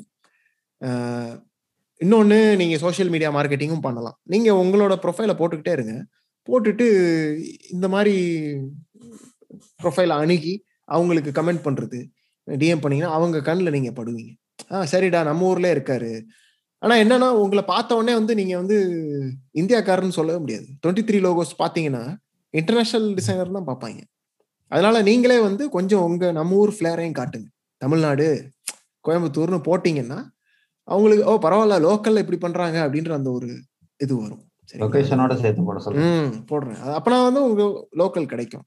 அதே மாதிரி லொகேஷன் போடுறதுனால வெளிநாட்டுக்காரன் உங்களை வேண்டாம்னு சொல்லிட்டு போறதும் கிடையாது. கடைசியில் உங்க குவாலிட்டியை பார்த்து தான் பண்ண போறோம், அதுவும் இருக்கு. வெளிநாட்டுக்கு நீங்க பண்ணணும் அப்படின்னா மறுபடியும் சோசியல் மீடியா பிளஸ் அப்வொர்க் இறங்கி ஒரு இடத்துக்கு ஃபோக்கஸ் பண்ணுங்க. உங்கள் கிளைண்ட்டு எங்கேயாவது ஆரம்பிங்க, கொஞ்சம் கொஞ்சமாக மாற்றிக்கிட்டே தான் இருக்கும். கொஞ்சம் ஃபெயிலியர் ஆகும், ஒரு இதை ட்ரை பண்ணுவீங்க, நடக்காது, அப்புறம் மாற்றுவீங்க. ஆனால் கொஞ்சம் கொஞ்சம் ரிசல்ட் வரும். எங்கேயாவது ட்ரை பண்ணும்போது, இறங்கி வேலையை பார்க்கும்போது கொஞ்சம் கொஞ்சம் ரிசல்ட் வந்துக்கிட்டே இருக்கும். அப்போது லோகோ ஆரம்பிச்சிங்கன்னா நான் என்ன சொல்லுவேன்னா, ஒரு இண்டஸ்ட்ரியை ஃபோக்கஸ் பண்ணலாம், அதுதான் ஈஸியஸ்ட்டு. ஒரே ஒரு இண்டஸ்ட்ரியை எடுத்து அதுக்கு லோகோ பண்ணிட்டு அடித்து தள்ளுங்க. எங்கே எங்கே வந்து டிமாண்ட் இருக்கும். அப்போர்க்கில் போயிட்டு லோகோவுக்கு ப்ராஜெக்ட் போட்டிங்கன்னா நிறைய பேர் கேட்டுக்கிட்டே இருப்பாங்க, இந்த மாதிரி பார்க்குறோம் பார்க்குறோன்ட்டு. அதில் ஒரு இண்டஸ்ட்ரி எடுத்து உங்களுக்கு பிடிச்ச இண்டஸ்ட்ரி, உங்களுக்கு எது பிடிக்குமோ தெரில, மெடிக்கல் பிடிச்சா மெடிக்கல், வேறு ஏதாவது பிடிச்சா வேறு. இப்போ மெடிக்கல்லே ஸ்டார்ட் அப்லாம் நிறையா வந்துருச்சு, ஃபிட் பிட்டு இந்த மாதிரி நிறைய டெக் டெக்கு மெடிக்கல் டெக் வந்துருச்சு. இந்த மாதிரி ஒன்று எடுத்து நீங்கள் பண்ணலாம். கேட்ஜெட்ஸ், ஒரு ப்ரீஃப் நீங்களே இமேஜின் பண்ணி பண்ணலாம். ஆனால் சக்சஸுக்கான வழி அப்படின்னா நான் என்ன சொல்லுவேன்னா, என்னோட குருநாதர் அவர் சொன்னதுதான், எப்படியாவது லோக்கல்ல ஒரு கிளைண்ட்டு பிடிக்க ஆரம்பிங்க. இந்த மாதிரி பிராண்டிங்க்கு வந்து முக்கியத்துவம் கொடுக்குறவங்க, அவங்க கிட்ட கன்வின்ஸ் பண்ணி லோகோவை போட்டு, உங்க லோகோ வந்து பெருசா பெயிண்ட் அடிச்சு இல்லை ஒரு ஒரு பிரிண்ட் இதுலயோ வச்சு வரணும். அந்த ஸ்டெப்புக்கு போறதுக்கு முன்னாடியே வந்து உங்களுக்கு பல படிப்பு வரும். அவங்க கிட்ட எப்படி பேசுறது, அவன் என்ன மாதிரி அப்ஜெக்ஷன் கொடுக்குறான், அவன் பண்ணும்போது உங்களுக்கு கோவம் வரும், நீங்க சொல்றது அவனுக்கு புரியாது, அவன் நல்லதுக்கு தான் நீங்க ஒரு விஷயம் சொல்லி சொல்லுவீங்க, அவன் அதை புரிஞ்சுக்காத மாதிரி தோணும். இதெல்லாம் தாண்டி கடைசியில அவனை சந்தோஷப்படுத்தி நீங்களும் சந்தோஷமாயி டெலிவர் பண்ணி அதை பார்க்கணும். அங்கதான் வந்து நிக்குது. சரிங்களா? அதை நோக்கி நீங்க போங்க. சரிங்களா? இதை விடாம பண்ணிக்கிட்டே இருங்க அப்படின்னு நான் சொல்லுவேன். ஓகே, வேற ஏதாவது இருக்குன்னா சொல்லுங்க, இல்லாட்டி நம்ம கால் முடிச்சுக்கலாம். வேற பெருசா ஒரு சந்தேகம் இல்லைங்கண்ணா. நான் அந்த டெவலப்பர் என்ன மட்டும் சைட்ல ஓடிக்கிட்டே இருக்க மாட்டேல, எடுத்து பண்ணுங்க, ஹாபி மாதிரி எடுத்து பண்ணுங்க, அவ்வளவுதானே. டிசைனையும் அதையும் மிக்ஸ் பண்ணி பண்ணுங்க. அது மாதிரி எப்பெல்லாம் வந்து ரெண்டு விஷயம் மூணு விஷயத்தை மிக்ஸ் பண்றீங்களோ அதுக்கு வேல்யூ ஜாஸ்தி. அது அப்போர்க்ல நம்ம ட்ரை பண்ண முடியுமாங்கண்ணா? கோடிங் மாதிரியான கண்டிப்பா கண்டிப்பா கண்டிப்பா ட்ரை பண்ண முடியும். அப்போர்க்ல வந்து இந்த மாதிரி விஷயத்துக்கு கொஞ்சம் ஈஸியாவே கிடைக்கும். டிசைனை விட டிசைனுக்கு வந்து போட்டி ரொம்ப இருக்கும். அது மாதிரி தெரியல, கிளைண்ட்ஸ் வந்து நல்ல கிளைண்ட்ஸ் இருக்காங்களான்னு தெரியல. எனக்கு டெவலப்மெண்ட்ல இன்ட்ரெஸ்ட் இருக்கிறனால என்ன சொல்லுன்னா, உங்க டிசைனையும் டெவலப்மெண்ட்டையும் மிக்ஸ் பண்ணி ஏதாவது பண்ணுங்க. அப்படி பண்ணீங்கன்னா அதோட வேல்யூவும் ஜாஸ்தி ஆகும். எப்பெல்லாம் வந்து ஒரு ரெண்டு ஸ்கில்லு அப்புறம் ஒரு இண்டஸ்ட்ரியை மிக்ஸ் பண்றீங்களோ பயங்கர ஷார்ப் ஆயிரும். சரியா? அங்கதான் வந்து வெளியே இருந்து பாக்குறவனுக்கு மார்க்கெட்டிங்கும் ஈஸியாயிரும். இப்போ நீங்க பண்றது டிசைன், டெவலப்மெண்ட் அண்ட் ஒரு இண்டஸ்ட்ரி, ரெஸ்டாரண்ட்டோ இல்லை ஒரு மெடிக்கலோ இல்லை கேஜெட்ஸோ இல்லை பார்பர் ஷாப்போ ஏதோ ஒன்று எடுத்து பண்ணீங்கன்னா தனியாக தெரிவிங்க, யூனிக்காக தெரிவிங்க. ஆ யூனிக்காக தெரிவிங்க, காம்படிஷனே இருக்காது அதுக்குள்ள. ஆனால் அதே மாதிரி எல்லா ப்ராஜெக்டையும் உங்களுக்கு கிடைக்காது, உங்களுக்கானது வந்து சேரும். அதான் அதான் அந்த ஃபோக்கஸ் நோக்கி போய்கிட்டே இருங்க. அப்படி அதுதான் நான் சொல்லுவேன். நன்றிங்கண்ணா, ஓரளவுக்கு இப்போ தெரிய கிடைச்சிருக்கு. நன்றி. சரி, பேசுறது ரொம்பவே சந்தோஷம்ண்ணா. சரி சரி, நான் ஜூம் கால்ல பேசுறேன். அப்படியே அதனால ரொம்ப நேரம் பேசிட்டேன்னு நினைக்கிறேன். இல்ல இல்ல அதெல்லாம் ஒண்ணும் இல்ல. ஜூம் கால்ல அப்படியே ரொம்ப நேரம் பேசிட்டேன்னு நினைக்கிறேன். இல்ல அதெல்லாம் அப்படிலாம் ஒண்ணும் இல்லை. நன்றிங்கண்ணா. எனக்கும் நான் உங்களுக்கு நன்றி சொல்றேன். ஏன்னா I really enjoy this conversation.